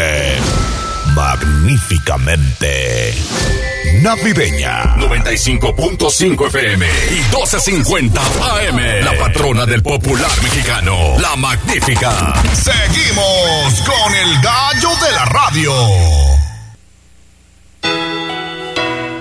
Bueno, son las 8 de la mañana con 40 minutos. Quiero aprovechar esta ocasión para recordarles que la villa iluminada de Atlixco está en marcha. Así es. Bueno, pues ya inició con una nueva ruta pues llena de luz y color que seguramente les encantará. El recorrido es de casi dos kilómetros y puede maravillarse con millones de luces, de figuras también monumentales que decoran las principales calles de este pueblo mágico.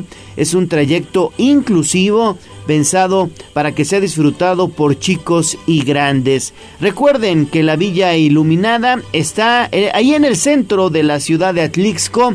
Es gratis de lunes a domingo a partir de las 6 de la tarde se enciende la magia de la Villa Iluminada y puede visitarla con sus seres queridos. Encontrará pues también los mejores escenarios para tomar fotografías. La villa iluminada de Atlixco los espera prácticamente todo este mes de diciembre y hasta el 6 de enero. Está la invitación hecha para que disfrutemos de todo lo que tiene que ofrecernos Atlixco en esta temporada. En esta navideña. temporada De navideña hay que ir. además. Sí, hay que ir. Y si podemos ir entre semana es mejor para que puedan ustedes eh, disfrutar de toda la iluminación y todo lo que ha preparado pues el ayuntamiento que preside Ariadna Ayala Camarillo, allá en el primer cuadro de la ciudad de Atlixco, ¿no? Sí, que está, está bonito, ¿eh? Fíjate que no se me había ocurrido ir entre semana. A lo mejor es complicado, pero vale la pena para tomarse la fotografía, ¿no? Sin tanta gente alrededor. Perfecto.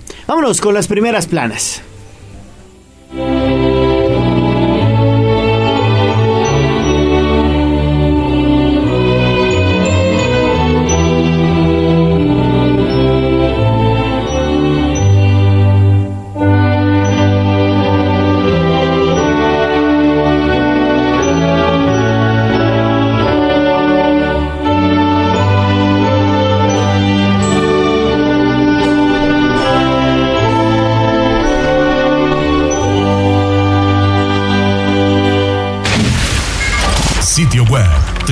tribunanoticias.mx.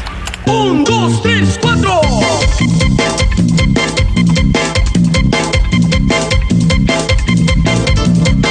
¡Extra, extra! ¡Nuestra sube para la guerra! ¡Al grito del boceador! Esto es lo más destacado de la prensa escrita en Tribuna Matutina Nacional. 8 de la mañana con 43 minutos. Vámonos con las primeras planas porque pues todos, prácticamente todos los periódicos de circulación nacional destacan en su primera plana el deceso del gobernador Barbosa. Reforma dice otra tragedia en Puebla. Ahora muere Barbosa. El Universal también destaca, falleció el gobernador Miguel Barbosa. Ana Lucía Gil será la encargada de despacho mientras designan a sustituto.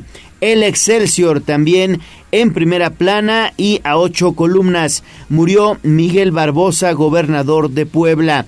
Hoy le harán un homenaje de cuerpo presente. Ana Lucía Gil será la encargada de despacho mientras el Congreso local define al gobernador sustituto. La entidad ha tenido seis mandatarios en casi seis años. Milenio. También luto. Homenajean a Barbosa en Puebla. Ana Lucía Gil, la encargada. La jornada también destaca en eh, su contraportada. Falleció el gobernador de Puebla, Miguel Barbosa. Y en secundarias padecía diabetes y el lunes sufrió un infarto, fue trasladado a la Ciudad de México, llegó a su cargo en el segundo intento y fue líder y senador del Sol, del Sol Azteca, es decir, del PRD. El financiero también, gobernador de Puebla, Miguel Barbosa, bueno, pues fallece, asume Ana Lucía Gil de manera temporal. También lo destaca el Heraldo de México. Fallece Miguel Barbosa, el gobernador de Puebla. También lo destaca a ocho columnas El Sol de México. Muere Luis Miguel Barbosa Huerta. La secretaria de gobierno asume el cargo por 30 días. Reporte Índigo, reporte Índigo, que también es uno de los periódicos pues que se consideran más críticos aquí en México. Índigo dice, se fue el hombre del pueblo. Miguel Barbosa murió ayer a los 63 años por causas naturales, señaló el gobierno de Puebla. Ana Lucía Gil Mayoral asumirá el despacho de la administración estatal. Diario 24 horas también. Muere Miguel Barbosa, el gobernador de Puebla. Falleció a los 63 años por problemas de salud. Congreso elegirá mandatario interino. También la crónica de hoy. Murió Miguel Barbosa, gobernador de Puebla. Luto Miguel Barbosa, gobernador del estado, murió a los 63 años de edad tras reportar gravedad en su salud durante el fin de semana. También la razón de México. En sexenio que termina en 2024 van cuatro gobernadores en Puebla, fallece Barbosa y en Puebla acaba otro gobierno de manera prematura. El publímetro también también destaca que Puebla pierde a su segundo gobernador en cuatro años. Igualmente, contra réplica, muere el gobernador Miguel Barbosa. Eh, también eh, otros, otros periódicos como Diario de México también destaca la muerte del gobernador. Prácticamente todos, ¿eh? todos los diarios del país están destacando pues este lamentable deceso. Así es, y en otras noticias que también son tema nacional e internacional, México pausa la relación con Perú y apoya a Castillo. Eh, también mira destacando esta victoria que tuvo Argentina el día de ayer en este partido contra Croacia, que también mantuvo a muchos televidentes pues ahí eh, al filo durante más de dos horas viendo este encuentro y bueno pues ahí ahí está lo que destacan hoy los medios de circulación nacional en México. Muy bien, 8 de la mañana con 47 minutos, pausa y regresamos a la recta final de Tribuna Matutina. Vamos a un corte comercial y regresamos en menos de lo que canta un gallo. La magnífica 95.5 FM. Magníficamente navideña. Seguimos con el gallo de la radio. Twitter, arroba tribuna vigila. Me siento muy contento, me siento muy feliz.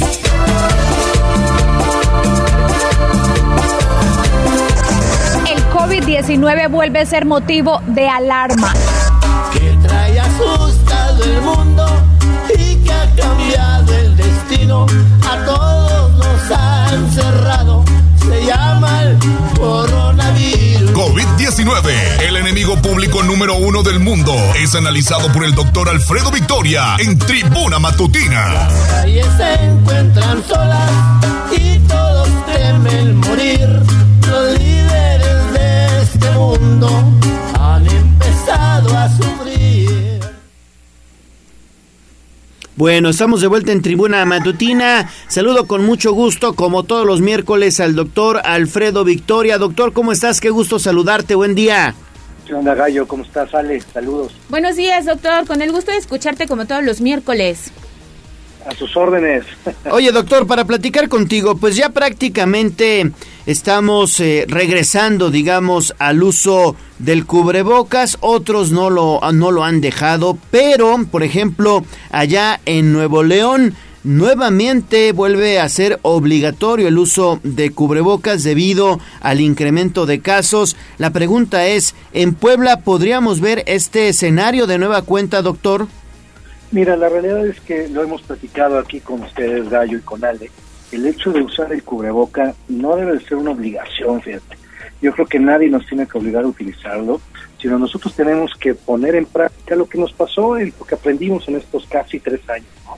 Ya llevamos mil días, más de mil días de pandemia, y no es posible que no hayamos aprendido la lección. Entonces, hoy el uso del cubreboca significa que tú me respetas y yo te respeto y sobre todo que vamos a disminuir la cantidad de infecciones que están circulando.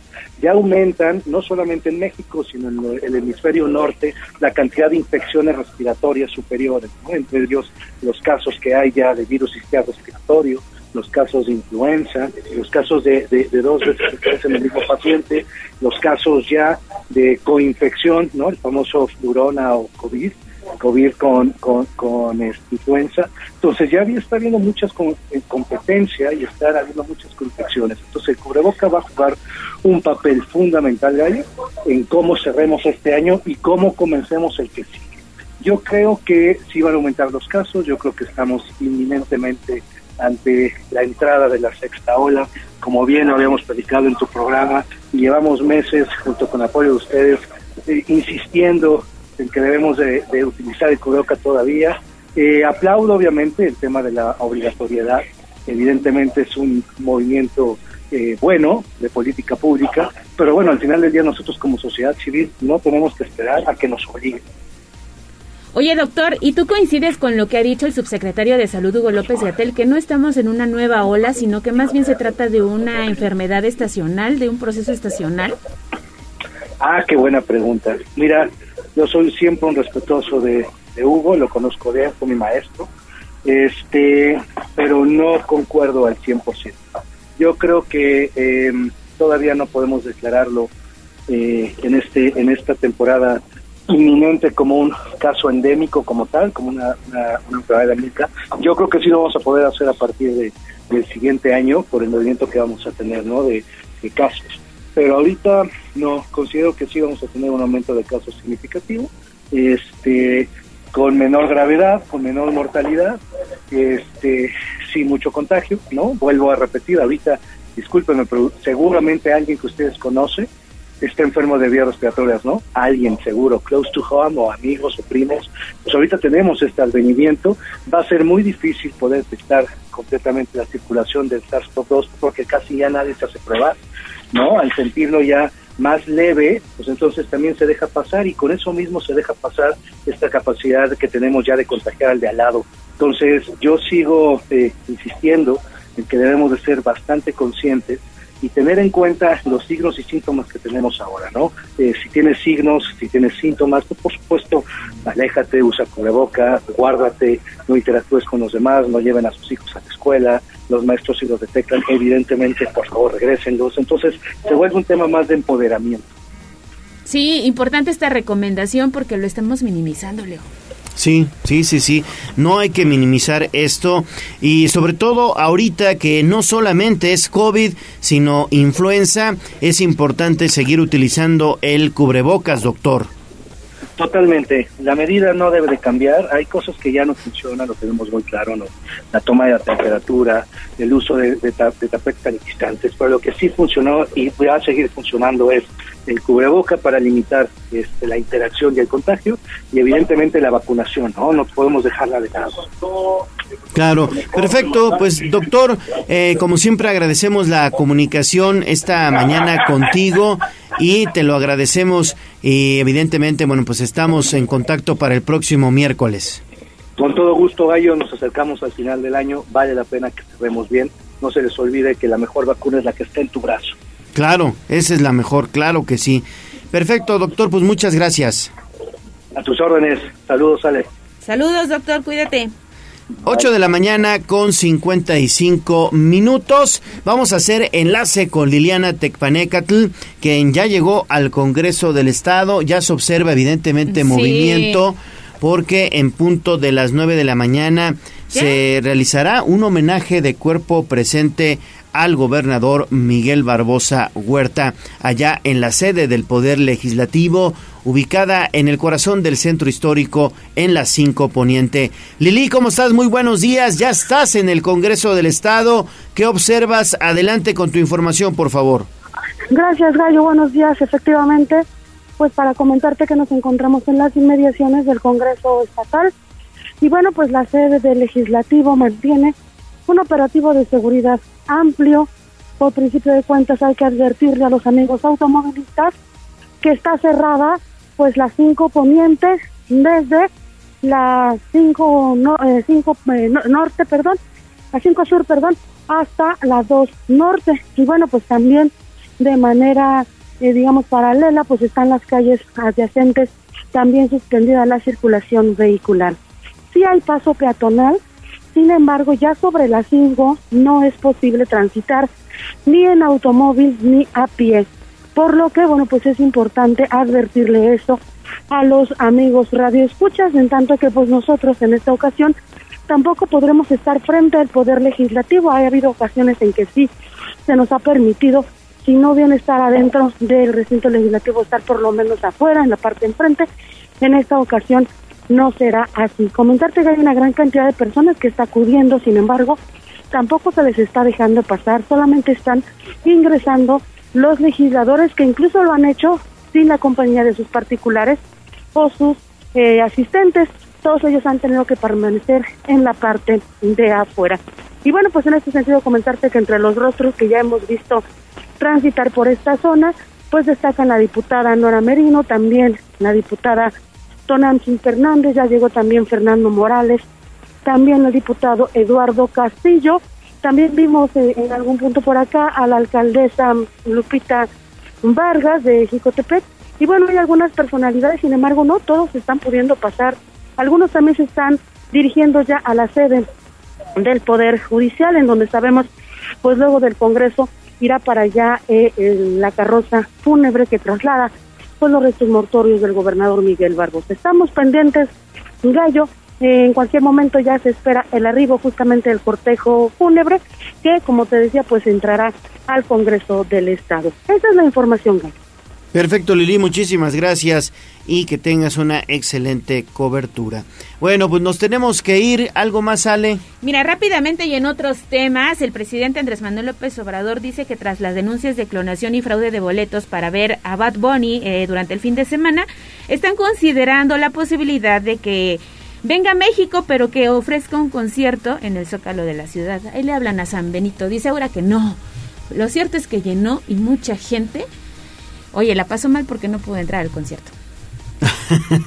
sí, pues sí. Eso es lo que dice el presidente. También subiéndose al tren de lo que ha generado toda esta presentación de Bad Bunny allá en la capital del país. Bueno, pues muchas gracias a Aura Mones en la operación técnica, también a Abraham Merino en la producción, Jazz Guevara en las redes sociales. Ale, nos vamos. Nos vamos, pero tenemos una cita el día de mañana en punto de las seis y pendiente de redes sociales de Casa, Noticias Tribuna, Tribuna Vigila y Código Rojo, porque estaremos haciendo el minuto a minuto de este homenaje de cuerpo presente al gobernador Miguel Barbosa. Es correcto. Soy Leonardo Torija, su amigo el gallo de la radio. Que tenga un excelente día. Adiós. Adiós, amor, me voy de ti y esta vez siempre.